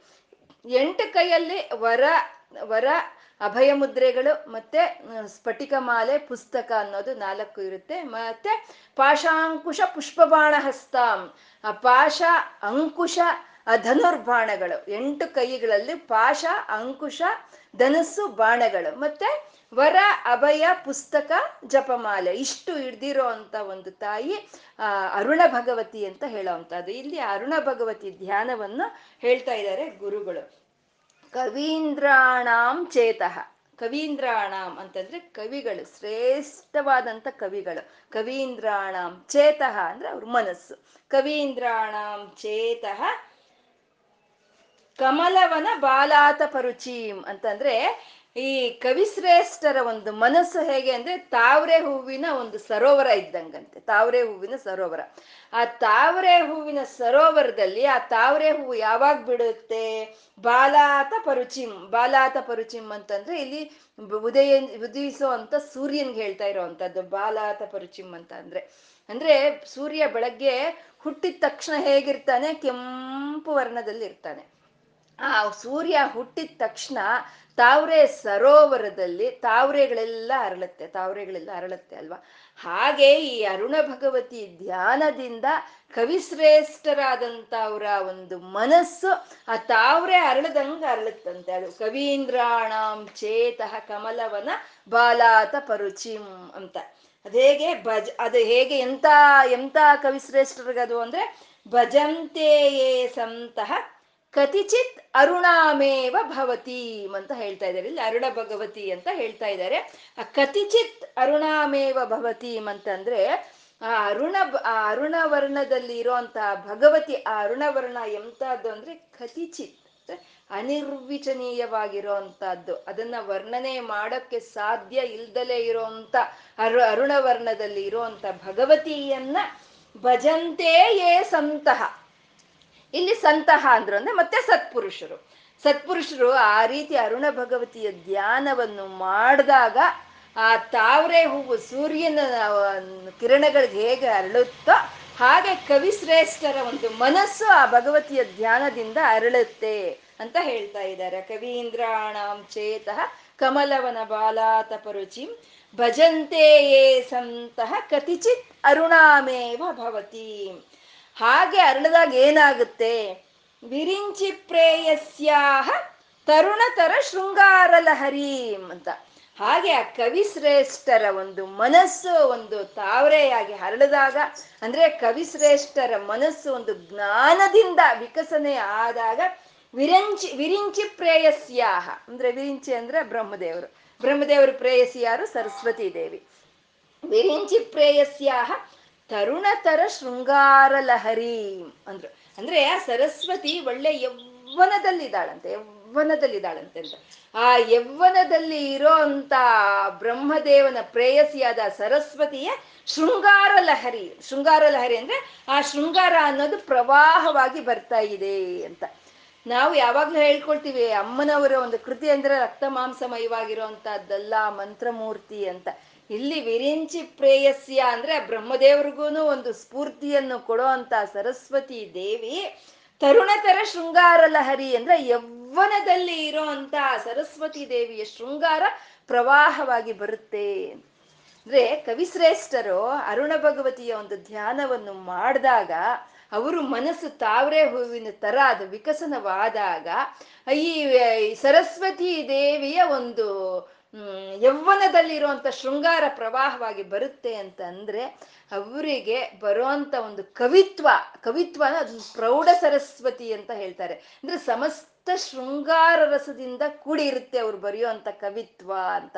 ಇಂಥ ಒಂದು ಭಾವನೆ ಅಲ್ವಾ? ಒಂದು ಅಲ್ಲಿರೋ ಒಂದು ಅಲಂಕಾರಗಳಾಗ್ಬೋದು, ಅವ್ರು ಒಂದು ಪದಗಳಾಗ್ಬೋದು, ಅಲ್ಲಿ ಭಾವನೆ ಆಗ್ಬೋದು, ಅದು ಸಂಪೂರ್ಣ ಯೌವನವಾಗಿರುವಂತ ಸರಸ್ವತಿಯ ಶೃಂಗಾರ ಪ್ರವಾಹದಲ್ಲ ಹರಿನಂತೆ ಅದು.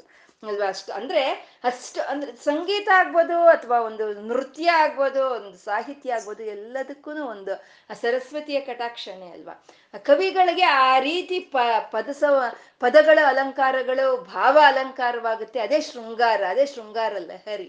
ಸಂಗೀತದಲ್ಲಿ ಅದೇ ಸ್ವರಗಳು, ಅದೇ ಒಂದು ಭಾವ ಅವೇ ಅವೇ ಒಂದು ರಾಗ, ಅವೇ ಒಂದು ಶೃಂಗಾರ ಲಹರಿಯಾಗಿ ಬರುತ್ತೆ. ಅಂದ್ರೆ ಸಂ ಸರಸ್ವತಿ ದೇವಿಯ ಕೃಪೆ, ಕಟಾಕ್ಷ ಅನ್ನೋದು ಅದು ಸಂಪೂರ್ಣವಾಗಿ ಸಿಕ್ಕುತ್ತೆ ಅಂತ ಹೇಳೋದು. ಅದು ವಿರಿಂಚಿ ಪ್ರೇಯಸ್ಯಾಹ ತರುಣತರ ಶೃಂಗಾರ ಲಹರಿ ಅಂತ. ಆ ರೀತಿ ಕವಿಶ್ರೇಷ್ಠರು ಅರುಣ ಭಗವತಿ ಧ್ಯಾನ ಮಾಡಿದಾಗ ಆ ಪ್ರೌಢ ಸರಸ್ವತಿ ಹಾಗೆ ಶೃಂಗಾರ ಲಹರಿ ಹರಿಯುತ್ತೆ ಹಾಗೆ ಅಂದ್ರೆ ಸಮಸ್ತ ಅಲಂಕಾರಗಳೊಂದಿಗೆ, ಸಮಸ್ತ ಭಾವದೊಂದಿಗೆ ಇರುತ್ತೆ. ಅದು ಹೇಗಿರುತ್ತೆ ಅಂತಂದ್ರೆ ಗಭೀರಾಭಿಹಿ ವಾಗ್ಭಿಹಿ ಅಂದ್ರೆ ಅವರು ಬಳಸೋ ಒಂದು ಪದಗಳು ಹೇಗಿರುತ್ತೆ ಅಂತ ಗಭೀ ಗಂಭೀರವಾಗಿರುತ್ತಂತೆ ಗಂಭೀರವಾಗಿರುತ್ತಂತೆ. ಅದ ಹೇಗೆ ನಾವು ಮಾತಾಡೋಂಥ ಮಾತುಗಳಾದ್ರೆ ಮಾಮೂಲಿ ಮಾತುಗಳು ಮಾತಾಡ್ತೀವಿ ನಾವು, ಅಲ್ವಾ? ಸೂರ್ಯ ಹುಟ್ಟದ ಅಂತೀವಿ. ಸೂರ್ಯೋದಯ ಅಂದ್ರೆ ಅವಾಗ್ಲೇ ಅದೊಂದು ಸ್ವಲ್ಪ ಗಂಭೀರವಾಗಿರೋ ಅಂತದ್ದು ಹಾಗೆ ಗಂಭೀರವಾದಂಥ ಮಾತುಗಳು ಆಡೋಷ್ಟು ಒಂದು ಕವಿತ್ವವನ್ನ ಆ ಕವಿಗಳಿಗೆ ಆ ತಾಯಿ ಅರುಣ ಭಗವತಿ ಕೊಡ್ತಾಳೆ ಹಾಗೆ ಅಂತ. ಇದು ಗಂಭೀರವಾದಂಥ ಮಾತುಗಳು ಹಾಗೆ ಅಂತಂದ್ರೆ ಯಾವ ಸಂದರ್ಭಕ್ಕೆ ತಕ್ಕಂತೆ ಒಂದು ಆ ಪದವನ್ನು ಹಾಕೋ ಅದು ಗಂಭೀರವಾದಂಥ ಒಂದು ಮಾತು ಅಂತ ಹೇಳೋದು. ಕೃಷ್ಣ ಪರಮಾತ್ಮ ರುಕ್ಮಿಣಿನ ಮದುವೆ ಮಾಡ್ಕೋಬೇಕು ಅಂತ ರಥ ಏರಿ ಹೋಗ್ತಾನೆ. ಹೋದಾಗ ಅವಾಗ ಏನ್ ಹೇಳ್ತಾರೆ? ಕೃಷ್ಣ ಬಂದಿದ್ನ, ಕೃಷ್ಣ ಚಕ್ರಧಾರಿ ಬಂದ ಅಂತ ಹೇಳ್ತಾನೆ. ಹೇಳ್ತಾರೆ ಅಲ್ಲಿ, ಚಕ್ರಧಾರಿ ಅನ್ನೋ ಒಂದು ಪದವನ್ನ, ಚಕ್ರಧಾರಿ ಅನ್ನೋ ಒಂದು ನಾಮವನ್ನ ಅಲ್ಲಿ ಕೃಷ್ಣನಿಗೆ ಬಳಸ್ತಾರೆ. ಯಾಕೆ ವೇಣುಗೋಪಾಲ ಬಂದ ಅಂತ ಹೇಳ್ಬೋದಿತ್ತಲ್ವಾ? ಅಂದ್ರೆ ಅಲ್ಲಿ ಅವನು ಹೊರಟಿದ್ದಾನೆ, ಆ ರುಕ್ಮಿಣಿನ ಕರ್ಕೋಬೇಕು, ಆ ಚಕ್ರ ಹಿಡಿಬೇಕು, ಆ ರುಕ್ಮಿ ಮುಂತಾದವ್ರ ಜೊತೆ ಎಲ್ಲ ಅಲ್ಲಿ ಯುದ್ಧ ನಡಿಬೇಕು. ಅದಕ್ಕೋಸ್ಕರ ಅಲ್ಲಿ ಚಕ್ರಧಾರಿ ಅಂತ ಬಳಸಿದ್ರು ಅಲ್ವಾ? ಅಂದ್ರೆ ಆ ಸಮೀಕ್ ತಕ್ಕಂತೆ ಆ ಪದಗಳನ್ನು ಬಳಸೋ ಅಂತ ಕೃಪೆ ಸಿಕ್ಕುತ್ತೆ ಅಂತ.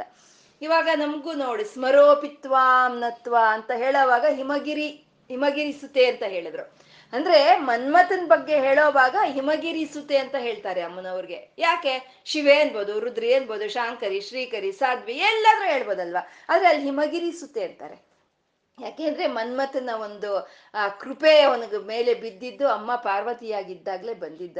ಆ ಉದಾಂತ ಎಲ್ಲ ನಡೆಯೋದೆಲ್ಲನೂ, ಆ, ಹಿಮವಂತ ಪರ್ವತನ ಮಗಳಾಗಿ ಅಮ್ಮ ಬಂದಾಗ ನಡೀತೆ. ಅದಕ್ಕೆ ಅಲ್ಲಿ ಹಿಮಗಿರಿ ಸುತೆ ಅಂತ ಹೇಳ್ತಾರೆ. ಸಮೀಕ್ ತಕ್ಕಂತೆ ಆ ಪದಗಳನ್ನು ಬಳಸೋ ಅಂತದ್ದೇ ಅದು ಗಭೀರಾಭಿಹಿ ಅಂತ ಹೇಳೋದು. ಗಭೀರವಾಗಿರೋ ಯಾಕೆ ಪುರಾಣಾರಿ ಭೂತ್ವ ಪುರರಿ ಪುಮ ಪಿಕ್ಷೋಭ ಮನೆಯತ್ತು ಅಂದ್ರು. ಅಂದ್ರೆ ವಿಷ್ಣು ಹೆಣ್ಣಿನ ಒಂದು ವೇ, ಒಂದು ವೇಷಧಾರಿಯಾಗಿ ಬಂದು ಪುರರಿಪು ಮಪಿ ಕ್ಷೋಭಮಯ ಮನೆಯತ್ತು ಅಂತ ಹೇಳಿದ್ರು. ಅಂದ್ರೆ ಪುರರಿಪು ಅಂದ್ರೆ ಈಶ್ವರ.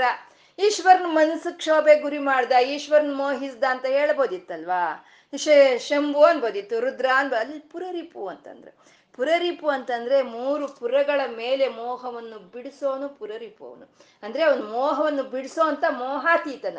ಆ ಮೋಹಾತೀತನನ್ನು ಮೋಹಕ್ಕೆ ಗುರಿ ಮಾಡ್ದೆ ನೀನು ಅಂತ ಹೇಳೋದು? ಅಲ್ಲಿ ಪುರರಿಪು ಅಂತ ಹೇಳೋ ಅಂತದ್ದು. ಹಾಗೆ ಆ ಸಮಯಕ್ಕೆ ತಕ್ಕಂತೆ ಆ ಪದಗಳನ್ನು ಬಳಸೋ ಅಂತದ್ದೇ, ಬಳಸೋ ಅಂತ ಒಂದು ಅದನ್ನೇ ಪ್ರೌಢ ಸರಸ್ವತಿ ಅಂತ ಹೇಳ್ತಾರೆ. ಆ ಕವಿ ಶ್ರೇಷ್ಠರಿಗೆ ಆ ಅರುಳ ಭಗವತಿಯ ಒಂದು ಧ್ಯಾನದಿಂದ ಆ ಒಳ್ಳೆ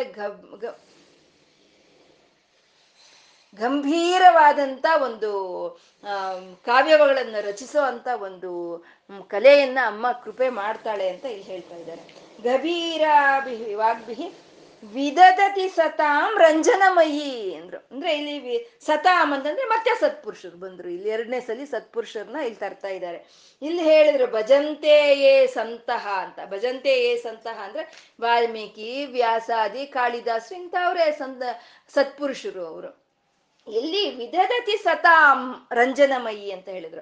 ಅಂದ್ರೆ ಅವ್ರೇನ ಬರ್ದು ಬಿಡ್ತಾರೆ, ಅವ್ರು ಬರೆಯೋದು ಕಾವ್ಯಗಳನ್ನೆಲ್ಲ ಆ ರೀತಿ ಬರ್ದು ಬಿಡ್ತಾರೆ. ಆದ್ರೆ ಅರ್ಥ ಆಗ್ಬೇಕಲ್ಲ. ಅದನ್ನ ಅರ್ಥ ಮಾಡ್ಕೋಬೇಕು ಅಂದ್ರೆ ಅದಕ್ಕೂ ಸತ್ಪುರುಷರೇ ಆಗ್ಬೇಕಂತೆ. ಅಂದ್ರೆ ಅದನ್ನ ಅರ್ಥ ಮಾಡ್ಕೊಳ್ಳೋದಕ್ಕೆ ಆ ಕರುಣೆಯನ್ನು ಅಮ್ಮನೇ ನಮ್ಗೆ ದಯಪಾಲಿಸ್ಬೇಕಂತೆ. ಅವರೇನೋ ಹೇಳ್ಬಿಡ್ತಾರೆ, ಕಾವ್ಯಗಳ ಬರೆದು ಬರೆದು ಬಿಡ್ತಾರೆ, ರಚಿಸ್ಬಿಡ್ತಾರೆ.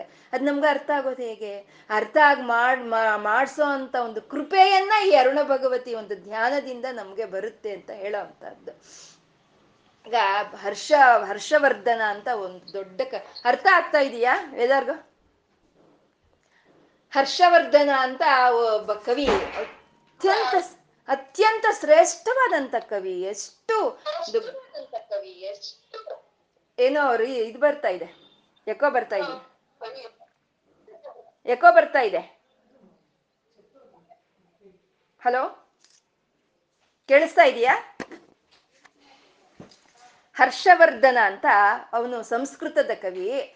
ಅತ್ಯಂತ ಒಂದು ಒಂದು ಗಂಭೀರವಾದಂತ ಒಂದು ವಾಕ್ಯಗಳನ್ನ ಪದಗಳನ್ನ ಬಳಸಿ ಅವನು ಕಾವ್ಯಗಳನ್ನು ರಚಿಸ್ತಾ ಇದ್ನಂತೆ. ಆದರೆ ಅದು ಯಾರಿಗೂ ಅರ್ಥ ಆಗ್ತಾ ಇರ್ಲಿಲ್ವಂತೆ, ಯಾರಿಗೂ ಅರ್ಥ ಆಗ್ತಿರ್ಲಿಲ್ವಂತೆ. ಅರ್ಥ ಆಗ್ಲಿಲ್ವಾ? ಹರ್ಷವರ್ಧನ ಬರ್ದಿರೋದು ಅನ್ನೋಷ್ಟು ಮಟ್ಟಕ್ಕೆ ಅದು ಆಗೋಯ್ತಂತೆ ಅದು ತುಂಬಾ ಬೇಜಾರಾಯ್ತಂತೆ ಹರ್ಷವರ್ಧನ್ ಬೇಜಾರಾಗಿ ಅರುಣ ಭಗವತಿಯ ಧ್ಯಾನ ಮಾಡ್ತಾ, ಅಮ್ಮ, ಏನಮ್ಮ, ನನ್ಗೇನೋ ಒಂದು ಕವಿತ್ವವನ್ನು ಬ, ಒಂದು ಕಲೆಯನ್ನು ಕೊಡು ಅಂತ ಕೇಳಿದ್ರೆ ಇಂತಾದ್ ಕೊಟ್ಬಿಟ್ಟಿಯಲ್ಲಮ್ಮ ನೀನು, ಯಾರಿಗೂ ಅರ್ಥನೇ ಆಗಲ್ಲ. ಏನೋ ಒಂದು ಸುಲಭವಾಗಿ ಅರ್ಥ ಇರುವಂತ ಕವಿತ್ವವನ್ನು ನನ್ ಕೊಡ್ಬೋದಿತ್ತಲ್ವ ನೀನು? ಅಂತ ಕೇಳಿದ್ರೆ, ನನ್ನ ಒಂದು ಯೌವನದ ಶೃಂಗಾರವನ್ನೆಲ್ಲ ಸೇರಿಸಿರೋ ಅಂತ ಪದಗಳನ್ನ ನಾನು ನಿನಗೆ ಕೊಟ್ರೆ ನೀನ್ ಹೀಗೆ ಹೇಳ್ತೀಯಲ್ಲ ಅನ್ಲಂತೆ ಅಮ್ಮ.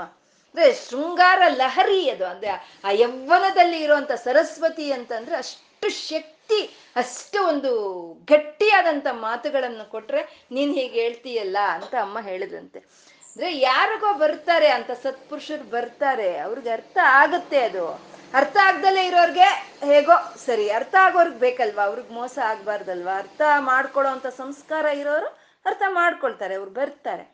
ಜೀರ್ಣಶಕ್ತಿ ಇಲ್ಲ ಅಂತ ಅಂದ್ರೆ ಮಜ್ಜಿಗೆ ನೀರು ಕೊಟ್ರೆ ಸರಿ ಹೋಗುತ್ತೆ. ಜೀರ್ಣಶಕ್ತಿ ಚೆನ್ನಾಗಿದೆ ಅನ್ಬೇಕಾದ್ರೆ ಮುಷ್ಟಾನ್ನವನ್ನು ಬಡಿಸ್ಬೇಕಲ್ವಾ?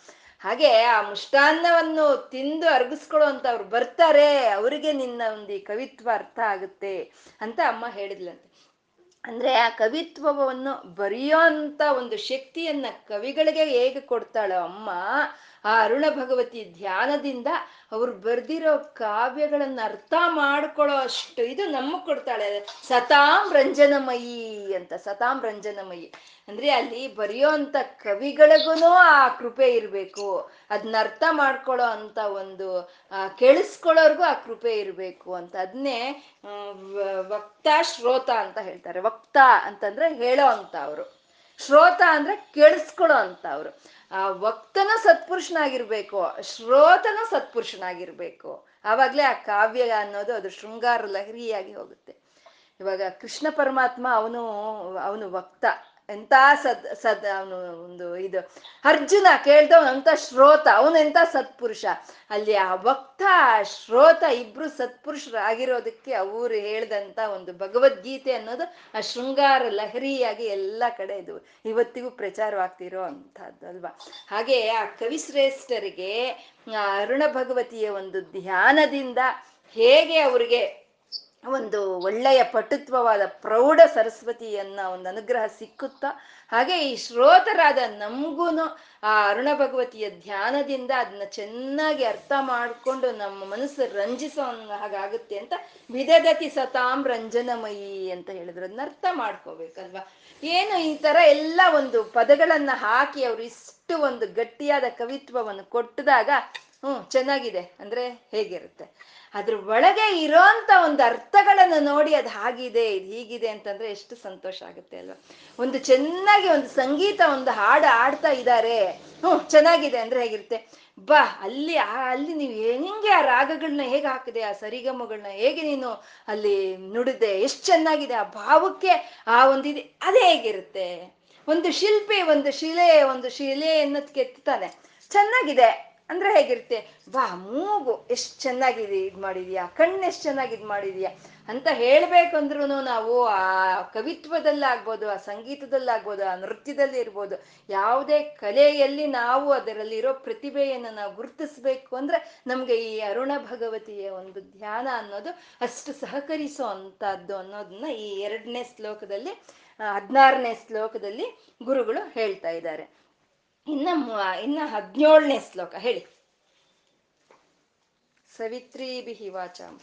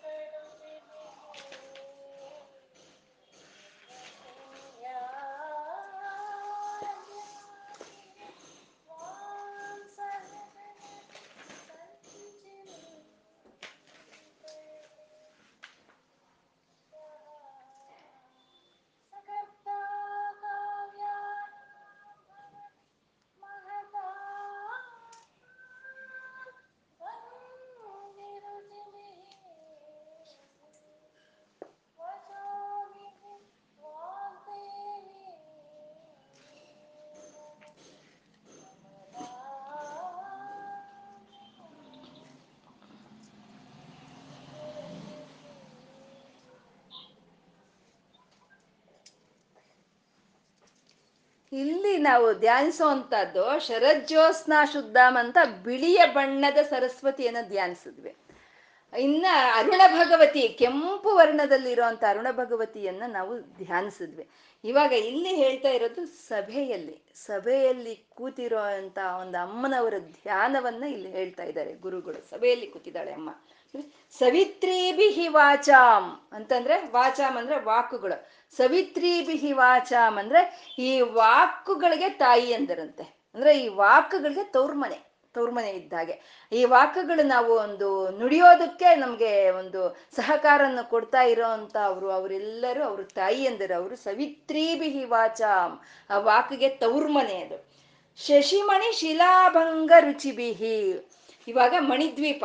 ಮಣಿದ್ವೀಪದಲ್ಲಿ ಅಮ್ಮ ಕೂತ್ಕೊಂಡಿದ್ದಾಳೆ. ಅಮ್ಮ ಕೂತ್ಕೊಂಡಿರೋ ಅಮ್ಮ ಸುತ್ತು ಎಲ್ಲ ಆವರಣ ದೇವತೆಗಳೆಲ್ಲ ಕೂತಿದ್ದಾರೆ. ನಾವು ಖಡ್ಗಮಾಲಯದಲ್ಲಿ ಹೇಳ್ಕೊಳ್ತೀವಲ್ವಾ? ಅವರೆಲ್ಲ ಕೂತಿದ್ದಾರೆ ಮಣಿದ್ವೀಪದಲ್ಲಿ. ಅಮ್ಮ ಕೂತಿದ್ರೆ ಅಮ್ಮನ ಸುತ್ತು ಎಲ್ಲ ಕೂತಿದ್ದಾರೆ. ಅದರಲ್ಲಿ ಕೂತಿರೋ ಅಂತ ಅವ್ರನ್ನ ಒಂದು ವಾಕ್ಗೆ ಒಂದು ತೌರ್ಮನೆ ಅಂತ ಅಂದ್ರೆ ಅವ್ರು ಯಾರು ಅನ್ನೋದನ್ನ ಇಲ್ಲಿ ಹೇಳ್ತಾ ಇದ್ದಾರೆ. ವಶಿನ್ಯಾದ್ಯಾಭಿಹಿ. ವಶಿನಿ ಮುಂತಾದ ದೇವತೆಗಳು ಅಲ್ಲಿ ಕೂತಿದಾರಂತೆ ಅಮ್ಮ ಅಲ್ಲಿ ಕೂತಿದ್ರೆ ಮಧ್ಯದಲ್ಲಿ ಅಮ್ಮನ ಸುತ್ತು ಈ ವಶಿನ್ಯಾದಿ ವಾಗ್ದೇವತೆಗಳು ಕೂತಿರೋ ಹಾಗೆ ನಾವು ಧ್ಯಾನ ಮಾಡ್ಬೇಕು. ಈ ವಶಿನ್ಯಾದಿ ವಾಗ್ದೇವತೆಗಳು ಅಂತಂದ್ರೆ ಎಂಟು ಜನ ಅಂತ ನಾವು ಹೇಳ್ಕೊಂಡಿದೀವಿ ಅಲ್ವಾ? ವಶಿನಿ, ಕಾಮಿನಿ, ಮೋದಿನಿ, ಅರುಣ, ವಿಮಲ, ಸರ್ವೇಶ್ವರಿ, ಜಯ, ಕೌಲಿನಿ ಅನ್ನೋರು ಎಂಟು ಜನ. ಅವರು ವಶಿನ್ಯಾದಿ ವಾಗ್ದೇವತೆ ಇರು ಅಂತ ನಾವು ಹೇಳ್ಕೊಂಡಿದೀವಿ ಅಲ್ವಾ? ಅದರ ಜೊತೆಗೆ ಇನ್ನು ಹನ್ನೆರಡು ಯೋಗಿನಿ ದೇವತೆಗಳು ಅಂತ ಹೇಳ್ತಾರೆ, ಯೋಗ್ಯ ಯೋಗಿನಿ ದೇವತೆಗಳು ಅಂತ. ಅವರೇ ವಿದ್ಯಾ ಯೋಗಿನಿ, ರೋಚಕ ಯೋಗಿನಿ, ಮೋಚಕ ಯೋಗಿನಿ, ಮಾತೃಕಾ ಯೋಗಿನಿ, ದೀಪಿಕಾ ಯೋಗಿನಿ ಅಂತ ಅವರು ಹನ್ನೆರಡು ಜನ ಅಲ್ಲಿರ್ತಾರೆ. ಅಂದ್ರೆ ಈ ಎಂಟು ಹನ್ನೆರಡು ಇಪ್ಪತ್ತಾಯ್ತು. ಅದ್ರ ಜೊತೆಗೆ ಗಂಧಾಕರ್ಷಣೆ, ರೂಪಾಕರ್ಷಣೆ, ರಸಾಕರ್ಷಣೆ, ಸ್ಪರ್ಶಾಕರ್ಷಣೆ ಅಂತ ಅವ್ರ ನಾಲ್ಕು ಜನ. ಈ ಇಪ್ಪತ್ನಾಲ್ಕು ಜನರನ್ನ ಸವಿತ್ರಿ ಬಿಹಿ ವಾಚಂ ಅಂದ್ರೆ ಈ ಇಪ್ಪತ್ನಾಲ್ಕು ಜನ ಈ ವಾಕ್ಗಳಿಗೆ, ಈ ನುಡಿಗಳಿಗೆ ತಾಯಂದಿರುವವರು ಈ ಇಪ್ಪತ್ನಾಲ್ಕು ಜನವೇ ತವ್ರ ಮನೆ, ಈ ವಾಕ್ಗಳಿಗೆ ತವ್ರ ಮನೆ. ಅಮ್ಮ ಮಣಿದ್ವೀಪದಲ್ಲಿ ಕೂತಿದ್ರೆ ಈ ವಶಿನಿ, ಮೋದಿನಿ ಮುಂತಾದ ಎಂಟು ಜನ, ಹನ್ನೆರಡು ಜನ ಯೋಗಿನಿ ದೇವತೆಗಳು, ಗಂಧಾಕರ್ಷಿಣಿ, ರೂಪಾಕರ್ಷಿಣಿ, ರಸಾಕರ್ಷಿಣಿ, ಸ್ಪರ್ಶಾಕರ್ಷಿಣಿ ಈ ನಾಲ್ಕು ಜನ, ಇಷ್ಟು ಜೇರಿದ್ರೆ ಇಪ್ಪತ್ನಾಲ್ಕು ಜನ, ಅಮ್ಮ ಅಲ್ಲಿ ಕೂತಿದ್ರೆ ಇಪ್ಪತ್ನಾಲ್ಕು ಜನವು ಸುತ್ತು ಕೂತಿದಾರಂತೆ. ಅದೇ ಸವಿತ್ರಿ ಬಿಹಿವಾಚ ಅವ್ರು ಹೇಗಿದ್ದಾರೆ? ಶಶಿಮಣಿ ಶಿಲಾಭಂಗ ರುಚಿಬಿಹಿ ಅಂತ. ಅವ್ರ ಬಣ್ಣ ಹೇಗಿದೆ ಅಂತಂದ್ರೆ ಚಂದ್ರಕಾಂತಿ ಶಿಲೆ ಇರುತ್ತಲ್ವಾ? ಚಂದ್ರಕಾಂತಿ ಶಿಲೆನ ಒಡೆದು ಬಿಟ್ರೆ ಅಲ್ಲಿಗೆ ಅದು ರಿಫ್ಲೆಕ್ಟ್ ಆಗ್ತಾ ಇರುತ್ತೆ. ಆ ಕಾಂತಿ ಅನ್ನೋದು, ಆ ಲೈಟ್ ಅನ್ನೋದು ರಿಫ್ಲೆಕ್ಟ್ ಆಗ್ತಾ ಹಾಗೆ ತಳ ತಳ ತಳ ತಳ ತಳ ಅಂತ ಬಿಳಿ ವರ್ಣದಲ್ಲಿ ಪ್ರಕಾಶಿಸ್ತಾ ಇದ್ದಾರಂತೆ ಅಲ್ಲಿ ಅಮ್ಮ ಮಣಿದ್ವೀಪದಲ್ಲಿ ಅಮ್ಮ ಕೂತಿದ್ದಾಳೆ. ಅಮ್ಮನ ಸುತ್ತು ಇಪ್ಪತ್ನಾಲ್ಕು ಜನ ವಾಗ್ದೇವತೆಯರು ಕೂತಿದ್ದಾರೆ. ಅವರು ಆ ಚಂದ್ರಕಾಂತಿ ಶಿಲೆ ಹೇಗೆ ಪ್ರಕಾಶಿಸುತ್ತೋ ಒಡೆದಿರೋ ಅಂತ ಚಂದ್ರಕಾಲಿ ಶಿತೆ, ಆ ರೀತಿ ಅವರು ಪ್ರಕಾಶಿಸ್ತಾ ಇದ್ದಾರೆ ಅನ್ನೋ ಹಾಗೆ ತ್ವಾಂ ಸಹಜನನಿ ಸಂಚಿಂತಯತಿಯ ಅಂದ್ರೆ ಹಾಗಿರೋರ್ ಮಧ್ಯ ನಿನ್ನನ್ನ ಸೇರಿಸಿ ಸಂಚಿಂತಯತಿಯ ಅಂದ್ರೆ ಸಮ್ಯಕ್ ಚಿಂತನ. ಅಂದ್ರೆ ಒಳ್ಳೆ ರೀತಿಯಲ್ಲಿ ಧ್ಯಾನವನ್ನು ಮಾಡಿದಾಗ, ಅರ್ಥ ಆಗ್ತಾ ಇದೆ ಅಲ್ವಾ? ಆ ವಾಕ್ ದೇವತೆಗಳು ಸುತ್ತು ಕೂತಿದ್ದಾರೆ. ಮಧ್ಯದಲ್ಲಿ ಅಮ್ಮನ ಸೇರಿಸಿ ನಾವು ಧ್ಯಾನ ಮಾಡಿದಾಗ, ಸಕರ್ತಾ ಕಾವ್ಯಾನಾಂಬವತಿ ಮಹತಾಂ ಭಂಗಿರುಚಿಬಿಹಿ ಅವಾಗ ಏನಾಗುತ್ತೆ ಅಂತಂದ್ರೆ, ಈ ಸಕರ್ತರು ಅಂತಂದ್ರೆ ವ್ಯಾಸ ವಾಲ್ಮೀಕಿ ಕಾಳಿದಾಸರು ಇಂಥವ್ರು ಸಕರ್ತರು ಅವರು ಅಂತ ಅವರು ಬರೆಯೋ ಅಂತ ಒಂದು ರಚನೆಗಳು ಬರೆಯೋಷ್ಟು ಒಂದು ಶಕ್ತಿಯನ್ನ ಅಮ್ಮ ನಮ್ಗೆ ಕೊಡ್ತಾಳಂತೆ. ಆ ರೀತಿ ಮಹತಾಂ ಭಂಗಿ ಅಂದ್ರೆ ಅಷ್ಟರ ಒಂದು ಶ್ರೇಷ್ಠ ಮಟ್ಟದಲ್ಲಿ ಕಾವ್ಯಗಳು ಕಾವ್ಯಗಳು. ಕವಿತೆ ಬೇರೆ ಕವಿತೆ ಬೇರೆ, ಕಾವ್ಯಗಳು ಬೇರೆ ಅಲ್ವಾ? ಆ ಮಹಾ ಕಾವ್ಯಗಳನ್ನ ಗ್ರಂಥಗಳನ್ನ ಬರೆಯೋ ಅಂತ ಒಂದು ಶಕ್ತಿಯನ್ನ, ಆ ಕೃಪೆಯನ್ನ ನೀನು ತೋರಿಸ್ತೀಯಮ್ಮ. ಯಾವಾಗ? ಈ ವಶಿನ್ಯಾದಿ ವಾಗ್ದೇವತೆಯರು ಇಪ್ಪತ್ನಾಲ್ಕು ಜನ ನಿನ್ನ ಸುತ್ತು ಸುತ್ತಕೊಂಡು ಕೂತಿರ್ಬೇಕಾದ್ರೆ ಮಧ್ಯದಲ್ಲಿ ನೀನಿರೋ ಹಾಗೆ ಅವರು ಬಿಳಿ ವರ್ಣದಲ್ಲಿ ಪ್ರಕಾಶಿಸ್ತಾ ಇರೋ ಹಾಗೆ ನಾವು ಧ್ಯಾನ ಮಾಡಿದಾಗ ವ್ಯಾಸ ವಾಲ್ಮೀಕಾದಿ ಕಾಳಿದಾಸರು ಬರೆದಿರೋ ಅಂತ ಒಂದು ಕಾವ್ಯಗಳನ್ನು ಬರೆಯುವಷ್ಟು ಒಂದು ಶಕ್ತಿಯನ್ನ ನೀನು ನನಗೆ ಕೊಡ್ತೀಯ ತಾಯಿ ಅಂತ ಇಲ್ಲಿ ಹೇಳ್ತಾ ಇದ್ದಾರೆ. ಈ ವ್ಯಾಸರು ವ್ಯಾಸರು ಸ್ವತಃ ವಾಲ್ಮೀಕಿ ಹತ್ರ ಹೋದ್ರಂತೆ ಅವರು. ಹೋಗಿ ವಾಲ್ಮೀಕಿ ಅವರು ಸೀನಿಯರ್ ಅಲ್ವಾ? ಅವ್ರು ಸೀನಿಯರ್ ಮೋಸ್ಟ್ ಅವರು. ಅವರು ರಾಮಾಯಣ ಮುಂಚೆ ಬರ್ದೋರಲ್ವ ಅವರು? ಹೋಗಿ ನೀವಂತ ಬರೆದ್ರೆ ರಾಮಾಯಣನೇ ಬರಿಬೇಕು ಅಂತ ಅನ್ಸ್ಕೊಡೋ ಅಂತ ಒಂದು ಉತ್ತಮವಾದಂಥ ಒಂದು ಆಧ್ಯಾತ್ಮಿಕ ಒಂದು ಗ್ರಂಥವನ್ನು ಬರೆದವರು ನೀವು. ನಾನು ನಿಮ್ಮ ಹಾಗೆ ಗ್ರಂಥಗಳನ್ನು ಬರೀಬೇಕು ಅನ್ನೋ ಇಚ್ಛೆ ನನಗಿದೆ. ನಾನು ಏನು ಮಾಡಬೇಕು ಅಂತ ವ್ಯಾಸರು ಕೇಳಿದ್ರಂತೆ ವಾಲ್ಮೀಕಿನ ಕೇಳಿದಾಗ, ಏನು ಮಾಡ್ತೀಯಪ್ಪ, ನಾನು ಸರಸ್ವತಿ ದೇವಿ ಆರಾಧನೆ ಮಾಡಿದೆ, ನೀನು ಅದನ್ನೇ ಮಾಡು ಅಂತ ಹೇಳಿದ್ರಂತೆ. ಅವಾಗ ವ್ಯಾಸರು ಸರಸ್ವತಿಯನ್ನ ಆರಾಧನೆ ಮಾಡ್ತಾ, ಭಾರತವನ್ನ, ಭಾಗವತ್ವನ್ನ, ಅಷ್ಟಾದಶ ಪುರಾಣಗಳನ್ನ, ಬ್ರಹ್ಮಸೂತ್ರಗಳನ್ನ ಎಷ್ಟನ್ನ ಬರೆದ್ರು ಅಲ್ವಾ ಹಾಗೆ ಆ ಸರಸ್ವತಿ ದೇವಿಯನ್ನ ಈ ರೀತಿ ಅವರು ಆರಾಧನೆ ಮಾಡಿ ಅವರು ಅಂಥ ಒಂದು ಕಾವ್ಯ ರಚನೆ ಮಾಡೋ ಅಂತ ಒಂದು ಕೃಪೆಯನ್ನ ಅಮ್ಮನವರಿಂದ ಪಡ್ಕೊಂಡ್ರು ಅಂತ ಹೇಳಿ. ಅದು ಹೇ, ಇವಾಗ ವಶಿನ್ಯಾದಿ ವಾಗ್ದೇವತೆಯರು ಅಂತಂದ್ರೆ ಎಂಟು ಜನ ಅಂತ ನಾವು ಹೇಳ್ಕೊಂಡಿದ್ವಿ. ವಶಿನಿ, ಕಾಮಿನಿ, ಮೋದಿನಿ, ಅರುಣ, ವಿಮಲ ಅಂತ ಎಂಟು ಜನ ಅಂತ ಹೇಳ್ಕೊಂಡಿವಿ ಈ ಅಮ್ಮನವ್ರನ್ನ, ಈ ರೀತಿ ಕೂತಿರೋ ಅಮ್ಮನವ್ರನ್ನ ಮಾತೃಕಾವರ್ಣ ರೂಪಿಣಿ ಅಂತ ಹೇಳೋದು. ಮಾತೃಕಾವರ್ಣ ರೂಪಿಣಿ ಅಂದ್ರೆ ಮಾತೃಕೆಗಳಂದ್ರೆ ಐವತ್ತು ಅಕ್ಷರಗಳು. ಆ ಐವತ್ತು ಅಕ್ಷರಗಳ ಮಧ್ಯದಲ್ಲಿ ಕೂತಿರೋ ಅಂತ ಅಮ್ಮ, ಅಮ್ಮನವ್ರನ್ನ ನಾವು ಧ್ಯಾನ ಮಾಡೋ ಅಂತದ್ದು ಈ ವಶಿನಿ ಕಾಮಿನಿ ಮೋದಿನಿ ಅವ್ರು ಎಷ್ಟು ಜನ? ಎಂಟು ಜನ, ಅಲ್ವಾ? ನಮ್ಗೆ ಅಕ್ಷರಗಳ, ಐವತ್ತು ಅಕ್ಷರಗಳಲ್ಲಿ ನಮ್ಗೆ ಇರೋ ಅಂತದ್ದು ಎಂಟು ವರ್ಗಗಳಿರುತ್ತೆ. ಅದನ್ನೇ ಎಂಟು ಎಂಟು ವರ್ಗಗಳಿರುತ್ತೆ, ಐವತ್ತು ಅಕ್ಷರಗಳು. ಆದ್ರೆ ಎಂಟು ವರ್ಗಗಳಾಗಿ ವಿಂಗಡಣೆ ಮಾಡಿದ್ರೆ ಆ, ಕ ಚಾಟ ತಪ ಯಾಶ ಅಂತ. ಕವರ್ಗ, ಪವರ್ಗ, ಚವರ್ಗ, ತವರ್ಗ ಅಂತ ಹೇಳ್ತೀವಲ್ವ? ಅವು ಎಂಟು, ಅವರ್ಗ ಅವರ್ಗ, ಇಂದ ಹಿಡಿದು ಶಾವರ್ಗು ಎಂಟು ಅವು ವರ್ಗಗಳಿರುವಂತಹದ್ದು ಒಂದೊಂದು ವರ್ಗಕ್ಕೂ ಒಬ್ಬೊಬ್ಬ ದೇವತೆ, ಅಧಿದೇವತೆ ಆಗ್ತಾಳೆ. ಆಯಿಂದ ಇಂದ ವಶಿನಿ. ವಶಿನಿ ಅದಕ್ಕೆ ಒಂದು ಅಧಿದೇವತೆ. ಕಾ ಕಾಕ ಗಾಗ ಜ್ಞ ಅಂದ್ರೆ ಅದಕ್ಕೊಂದು. ಚಾಚಾ ಜಾಜ ಜ್ಞ ಅಂದ್ರೆ ಅದಕ್ಕೊಬ್ರು. ಟಾಟಾ ಡಾಡಾಣ ಹಾಗೆ. ಯಾರ ಲಾಭ ಶಶ ಸಹ ಹಾಗೆ. ಹಾಗೆ ಒಂದೊಂದಕ್ಕೂ ಒಬ್ಬೊಬ್ಬ ಒಂದು ಅಧಿದೇವತೆ ಹಾಗೆ ಇರ್ತಾಳೆ. ಅಂದ್ರೆ ಮಾತೃಕಾವರ್ಣ ರೂಪಿಣಿ ಅಮ್ಮ, ಮಾತೃಕಗಳ ಮಧ್ಯದಲ್ಲಿ ಕೂತಿರುವಂತ ಆ ಲಲಿತಾ ಪರ ಭಟ್ಟಾರಿಕ ಧ್ಯಾನವನ್ನು ಮಾಡಿದಾಗ ನಾವು ವಾಲ್ಮೀಕಿ ವ್ಯಾಸಾದಿ ಒಂದು ಕಾಳಿದಾಸರು ಬರೆದಂತ ಒಂದು ಗ್ರಂಥಗಳನ್ನ ಬರೆಯೋ ಅಂತ ಒಂದು ಶಕ್ತಿ ನಮ್ಗೆ ಒಂದು ನೀನ್ ಕೃಪೆಯನ್ನ ಕೊಡ್ತೀಯ ನೀನು ಅಂತ ಹೇಳ್ತಾ ಇದ್ದಾರೆ. ಅದು ಹೇಗೆ ಕೊಡ್ತಾಳೆ ಅಮ್ಮ ಅಂದ್ರೆ, ವಚೋಭಿಹಿ ವಾಗ್ದೇವಿ ವದನ ಕಮಲಾಮೋದ ಮಧುರೈಹಿ ಅಂತ ಹೇಳ್ದಂತೆ ಹಾಗೆ ಕೊಟ್ಬಿಟ್ಲು. ಹಾಗೇನೋ ರಾಮಾಯಣ ಮಹಾಭಾರತ ಎಲ್ಲ ಆ ಕಾವ್ಯಗಳನ್ನ ಬರೆಯೋಷ್ಟು ಒಂದು ಶಕ್ತಿಯನ್ನೇನೋ ಅಮ್ಮ ಕೊಟ್ಲು. ಆದ್ರೆ ಕೊಟ್ಮೇಲೆ ಅವು ಪ್ರಚಾರವಾಗ್ಬೇಕಲ್ವಾ? ಪ್ರಚಾರ ಆಗ್ಬೇಕು. ಆ ಪ್ರಚಾರ ಆಗೋದು, ಆ ಗ್ರಂಥಗಳು ಹೇಗಾಗುತ್ತೆ ಅಂದ್ರೆ, ವಾಗ್ದೇವಿ ವದನ ಕಮಲಾಮೋದ ಮಧುರೈಹಿ ಅಂದ್ರೆ, ಆಮೋದ ಅಂತಂದ್ರೆ ತಾಂಬೂಲ. ಇದು ಕರ್ಪೂರ, ವೀಟಿಕಾ, ಮೋದ, ಸಮಾಕರ್ಷ, ದಿಗಂತರ ಅಂತ ಹೇಳ್ಕೊಂಡಿದ್ವಿ. ಅಮ್ಮ ಹಾಕ, ತಾಂಬೂಲ ಅನ್ನೋದು ಎಲ್ಲಾ ದಿಕ್ಕು ದಿಕ್ಕುಗಳಿಗೆ ಆ ಪರಿಮಳ ಅನ್ನೋದು ವ್ಯಾಪನೆ, ವ್ಯಾಪಕವಾಗಿ ಹರಳುತ್ತೆ ಅಂತ ನಾವು ಹೇಳ್ಕೊಂಡಿದ್ವಿ ಅಲ್ವಾ? ಹಾಗೆ ಆ ಗ್ರಂಥಗಳು ಅಮ್ಮನವರು ಹಾಕಿರೋ ಒಂದು ತಾಂಬೂಲದ ಪರಿಮಳ ಹೇಗೆ ದಿಕ್ಕು ದಿಕ್ಕುಗಳಿಗೂ ವ್ಯಾಪಿಸ್ಕೊಳುತ್ತೋ ಹಾಗೆ ಆ ಗ್ರಂಥಗಳು, ಆ ಕಾವ್ಯಗಳು ದಿಕ್ಕು ದಿಕ್ಕುಗಳಿಗೆ ವ್ಯಾಪನೆ ಆಗುತ್ತೆ ಅಂತ ಹೇಳ್ತಾ ಇದ್ದಾರೆ. ಅಷ್ಟೇ ಅಲ್ವಾ? ಯಾವಾಗ್ಲೋ ಬರ್ದಿದ್ದು ವ್ಯಾಸ ವಾಲ್ಮೀಕಿ ಬರ್ದಿದ್ದಂತ ರಾಮಾಯಣ, ಯಾವಾಗ್ಲೋ ವ್ಯಾಸರು ಬರ್ದಿರೋ ಅಂತ ಕವಿತೆಗಳು, ಯಾವಾಗ್ಲೋ ಕಾಳಿದಾಸರು ಬರ್ದಿರೋ ಅಂತ ಒಂದು ರಘುವಂಶ, ಇನ್ನು ಶಂಕರಾಚಾರ್ಯರು ಬರ್ದಿರೋ ಅಂತ ಎಲ್ಲಾ ಸ್ತೋತ್ರಗಳು ಅಮ್ಮನ ಒಂದು ತಾಂಬೂಲದ ಪರಿಮಳದ ಹಾಗೆ ಎಲ್ಲ ಕಡೆ ವ್ಯಾಪಕವಾಗಿ ಹೋಗಿದೆ ಅಲ್ವಾ? ಅದು ಹಾಗೆ ಅಮ್ಮನವರ ಮಾತೃಕಾವರ್ಣ ರೂಪಿಣಿ ಅಂತ ನಾವು ಧ್ಯಾನ ಮಾಡಿದಾಗ ಅಂತ ಅತ್ಯುತ್ತ ಉತ್ತಮವಾದಂಥ ಒಂದು ಕಾವ್ಯಗಳು ಬರೆಯೋದೇ ಅಲ್ಲ, ಆ ಕಾವ್ಯಗಳು ಜನಸಾಮಾನ್ಯರಲ್ಲಿ ಹಾಗೆ ಅಮ್ಮನವರ ಒಂದು ತಾಂಬೂಲದ ಒಂದು ಪರಿಮಳದ ಹಾಗೆ ವ್ಯಾಪಕವಾಗಿ ಹೋಗುತ್ತೆ ಅನ್ನೋದನ್ನ ಇಲ್ಲಿ ಹೇಳ್ತಾ ಇದ್ದಾರೆ. ಅಂದ್ರೆ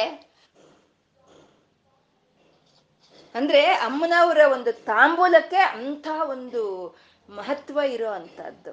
ಇದು ಕಂಚಿನಲ್ಲಿ ಮೂಕ ಕವಿ ಅಂತ ಒಬ್ರು ಇರ್ತಾರೆ. ಅವ್ರಿಗೆ ಮಾತು ಬರಲ್ಲ. ಮೂಕ ಕವಿ ಮಾತು ಬರಲ್ಲ. ತುಂಬಾ ಒಂದು ತುಂಬಾ ಒಂದು ರೆಕಾರ್ಡಿಂಗ್. ತುಂಬಾ ಒಂದು ಶ್ರದ್ಧೆ, ತುಂಬಾ ಒಂದು ಭಕ್ತಿ. ಅವರು ಆ ಕಂಚಿ ಕಾಮಾಕ್ಷಮ್ಮನ ವಿಗ್ರಹವನ್ನ ಹಾಗೇ ನೋಡ್ತಾ ಇರ್ತಾರಂತೆ. ಅಂದ್ರೆ ನಾವೇನೋ ವಿಗ್ರಹವನ್ನು ವಿಗ್ರಹ ಅಂತ ನೋಡ್ತೀವಿ, ಆದ್ರೆ ಅವ್ರ ಅಮ್ಮ ಅಂತ ನೋಡಿದ್ರು. ಅದಕ್ಕೆ ಅದ್ರೊಳಗಿಂದ ಅಮ್ಮ ಬಂದ್ಲಂತೆ. ಬಂದು ಹೇಳು ಅಂತಂದ್ರಂತೆ. ಮೂಕ ಮೂಕ ಕವಿ ಅವನು ಅವನಿಗೆ ಮಾತು ಬರಲ್ಲ. ಅಮ್ಮ ಹೇಳು ಅಂತ ಹೇಳಿ ತನ್ನ ಬಾಯಲ್ಲಿ ತನ್ನ ಹಾಕೊಂಡಿದ್ದ ತಾಂಬೂಲ, ಆ ತಾಂಬೂಲವನ್ನು ಒಂದು ಸ್ವಲ್ಪ ತೆಗೆದು ಅವನ ಕ, ಅವನ ಬಾಯಿಗೆ ಇಟ್ಲಂತೆ. ಬಾಯಿಗೆ ಇಟ್ಟಾಗ ಆ ಮಾತು ಇಲ್ದಲೆ ಆ ಮೂಕ ಕವಿಗೆ ಮಾತು ಬಂತಂತೆ. ಮಾತು ಬಂದು ಅವನೇನು ಪ್ರಪಂಚದ ಕಡೆ ಬೀಳ್ಲಿಲ್ಲ, ಮಾತು ಬಂತಲ್ಲ ನನಗೆ ಅಂತ. ಅಮ್ಮನ ಕಡೆನೇ ಬಿದ್ದ, ಅಮ್ಮ, ಅಮ್ಮನ ಕಡೆನೇ ಬಿದ್ದು ಆ ಕಂಚಿ ಕಾಮಾಕ್ಷಮ್ಮನ ಮೇಲೆ ಐನೂರು ಶ್ಲೋಕಗಳನ್ನು ರಚಿಸಿದ್ನಂತೆ. ಒಂದು ನೂರು ಶ್ಲೋಕಗಳು ಅಮ್ಮನವರ ನಗು ಬಗ್ಗೆ, ನೂರು ಶ್ಲೋಕಗಳು ಅಮ್ಮನವರ ಒಂದು ಮಾತಿನ ಬಗ್ಗೆ, ನೂರು ಶ್ಲೋಕಗಳು ಅಮ್ಮನವರವರ ಒಂದು ಕಣ್ಣಿನ ಬಗ್ಗೆ. ಹಾಗೆ ಐನೂರು ಶ್ಲೋಕಗಳನ್ನ ಬರ್ದಂತೆ. ಇದು ಮೂಕ ಪಂಚಶತಿ ಅಂತ ಹೇಳ್ತಾರೆ. ಹಾಗೆ ಅಮ್ಮನವರ ಒಂದು ತಾಂಬೂಲಕ್ಕೆ ಅಷ್ಟು ಒಂದು ಮಹತ್ವ ಇರೋ ಅಂತದ್ದು ಅಮ್ಮನವರ ಒಂದು ತಾಂಬೂಲಕ್ಕೆ, ಆ ಪರಿಮಳಕ್ಕೆ, ವಾಕ್ಗಳಿಗೆ ಏನೋ ಅನುಬಂಧ ಇರುವಂತಹದ್ದು ಅಲ್ವಾ ಅದಕ್ಕೆ ಸಹಸ್ರನಾಮದಲ್ಲಿ ನೋಡಿ. ತಮ್ಮ ಕರ್ಪೂರ, ವೀಟಿಕಾ, ಮೋದ ಸಮಾಕರ್ಷ ದಿಗಂತರ ಅಂತ ಅಂದ್ರು. ಅಂದ್ರೆ ನೀನು ಹಾಕಿರೋ ಒಂದು ಕರ್ಪೂ, ಒಂದು ಕರ್ಪೂರ ವೀಳ್ಯವನ್ನು ಹಾಕಿದೀಯ, ಅದು ಪರಿಮಳ ಎಲ್ಲ ಕಡೆ ತಕ್ಷಣ ಏನ್ ನಾಮ ಬಂತು? ನಿಜ ಸಲ್ಲಾಪ ಮಾಧುರ್ಯ ವಿನಿರ್ಬತ್ಸೀತ ಕಚ್ಚಪಿ ಅಂತಂದ್ರು. ಅಂದ್ರೆ ನಿನ್ನ ಮಾತಿನ ಮಾತಿನ ಮಾಧುರ್ಯ ಹೇಗಿದೆ ಅಂತಂದ್ರೆ ಸರಸ್ವತಿ ದೇವಿ ವೀಣೆ ತಲೆ ಬಗ್ಗಿಸಬೇಕು ಅಷ್ಟು ಸಿಹಿಯಾಗಿ, ಅಷ್ಟು ಮಾಧುರ್ಯವಾಗಿದೆ ನಿನ್ನ ಮಾತುಗಳು ಅಂತ. ಅಂದ್ರೆ ಹಾಗೆ ಆ ಕ ವಾಗ್ದೇವಿ ವದನ ಕಮಲ ಮೋದ ಮಧುರೈಹಿ ಅಂತ ಹಾಗೆ ಆ ತಾಂಬೂಲದ ಒಂದು ಅಮ್ಮನವರ ಹಾಕಿರುವಂತ ಒಂದು ತಾಂಬೂಲ ಪರಿಮಳ ಹೇಗೆ ದಿಕ್ಕು ದಿಕ್ಕುಗಳಿಗೂ ವ್ಯಾಪಕವಾಗಿದೆಯೋ ಹಾಗೆ ಬರೆದಂತ ಅಮ್ಮನವರ ಕೃಪೆಯಿಂದ ಬರೆದಂತ ಎಲ್ಲಾ ಗ್ರಂಥಗಳು, ಎಲ್ಲ ಕಾವ್ಯಗಳು, ಒಂದು ಜನ, ಪ್ರಿಯ, ಜನಗಣ ಒಂದು, ಜನರ ಒಂದು ಏನಂತೀವಿ ಅದಕ್ಕೆ? ಜನರ ಒಂದು ಮನಸ್ಸನ್ನು ಗೆದ್ದುಕೊಳ್ಳುತ್ತೆ ಹಾಗೆ ಅಂತ ಇಲ್ಲಿ ಗುರುಗಳು ಹೇಳ್ತಾ ಇದ್ದಾರೆ. ಶರಜ್ಯೋತ್ಸ್ನ ಅಂತ ಬಿಳಿಯ ಒಂದು ಸರಸ್ವತಿಯ ಧ್ಯಾನವನ್ನು ಹೇಳಿದ್ರು. ಅರುಣ ಸರಸ್ವತಿ ಅಂತ ಕೆಂಪು ವರ್ಣದ ಸರಸ್ವತಿಯ ಧ್ಯಾನವನ್ನು ಹೇಳಿದ್ರು. ಮತ್ತೆ ಇಲ್ಲಿ ಮಾತೃಕಾ ವರ್ಣ ರೂಪಿಣಿ, ಅಕ್ಷರ ರೂಪಿಣಿಯಾದ ಅಮ್ಮನವರ ಒಂದು ಧ್ಯಾನವನ್ನು ಇಲ್ಲಿ ಹೇಳಿದ್ರು. ಅಂದ್ರೆ ನಮ್ಗನ್ಸುತ್ತೆ ಏನು ಇದೆಲ್ಲ ವಾಲ್ಮೀಕಿ, ವ್ಯಾಸರು, ಕಾಳಿದಾಸರು ಮತ್ತೆ ಶಂಕರರು ಅವ್ರಿಗಲ್ವಾ ನಮ್ಗೆ ಯಾಕೆ ಹೀಗೆ ಅಂತ. ನಾವು ಆ ಬಿಳಿಯ ಬಣ್ಣದ ಶರಜ್ಯೋತ್ಸ್ನಾ ಶುದ್ಧಾಮನ್ನು ಹಾಗೆ ಧ್ಯಾನ ಮಾಡಿದಾಗ, ಆ ಅರುಣ ಭಗವತಿಯ ಧ್ಯಾನವನ್ನು ನಾವು ಮಾಡಿದಾಗ, ಒಂದು ಮಾತೃಕಾ ವರ್ಣ ರೂಪಿಣಿ ಅಮ್ಮ ಅಂತ ಆ ರೀತಿ ಮಾತೃಕಗಳ ಮಧ್ಯದಲ್ಲಿ ಕೂತಿರೋ ಲಲಿತೆಯನ್ನ ನಾವು ಧ್ಯಾನ ಮಾಡಿದಾಗ ನಮ್ಮಲ್ಲಿ ಒಂದಲ್ಲ ಒಂದು ಕಲೆ ಅನ್ನೋದು ನಮ್ಮಲ್ಲಿ ಇದ್ದೇ ಇರುತ್ತೆ. ಅರವತ್ನಾಲ್ಕು ಕಲೆಗಳಿಗೆ ಅಮ್ಮ ಒಡತಿ ಕಲಾವತಿ ಅಂತ ಹೇಳ್ಕೊಂಡಿದೀವಿ. ಅರವತ್ನಾಲ್ಕು ಕಲೆಗಳಲ್ಲಿ ಈ ಪ್ರತಿಯೊಬ್ಬರಿಗೂ ಯಾವುದೋ ಒಂದು ಕಲೆ ಅಂತ ಇರುತ್ತೆ. ನಾವು ಹಾಗೆ ಆ ಶರಜ್ಜೋತ್ಸ್ನ ಶುದ್ಧ ಅಂತ ನಾವು ಧ್ಯಾನ ಮಾಡಿದಾಗ ನಮ್ಮಲ್ಲಿ ಏನ್ ಕಲೆ ಇದೆ, ಅಮ್ಮ ನಮ್ಗೇನ್ ಅನುಗ್ರಹಿಸ್ತಾಳೆ ಅನ್ನೋದೊಂದು ನಾವು ತಿಳ್ಕೊಳ್ಳೋ ಕೃಪೆ ನಮ್ಮ ಮೇಲೆ ಬರುತ್ತೆ.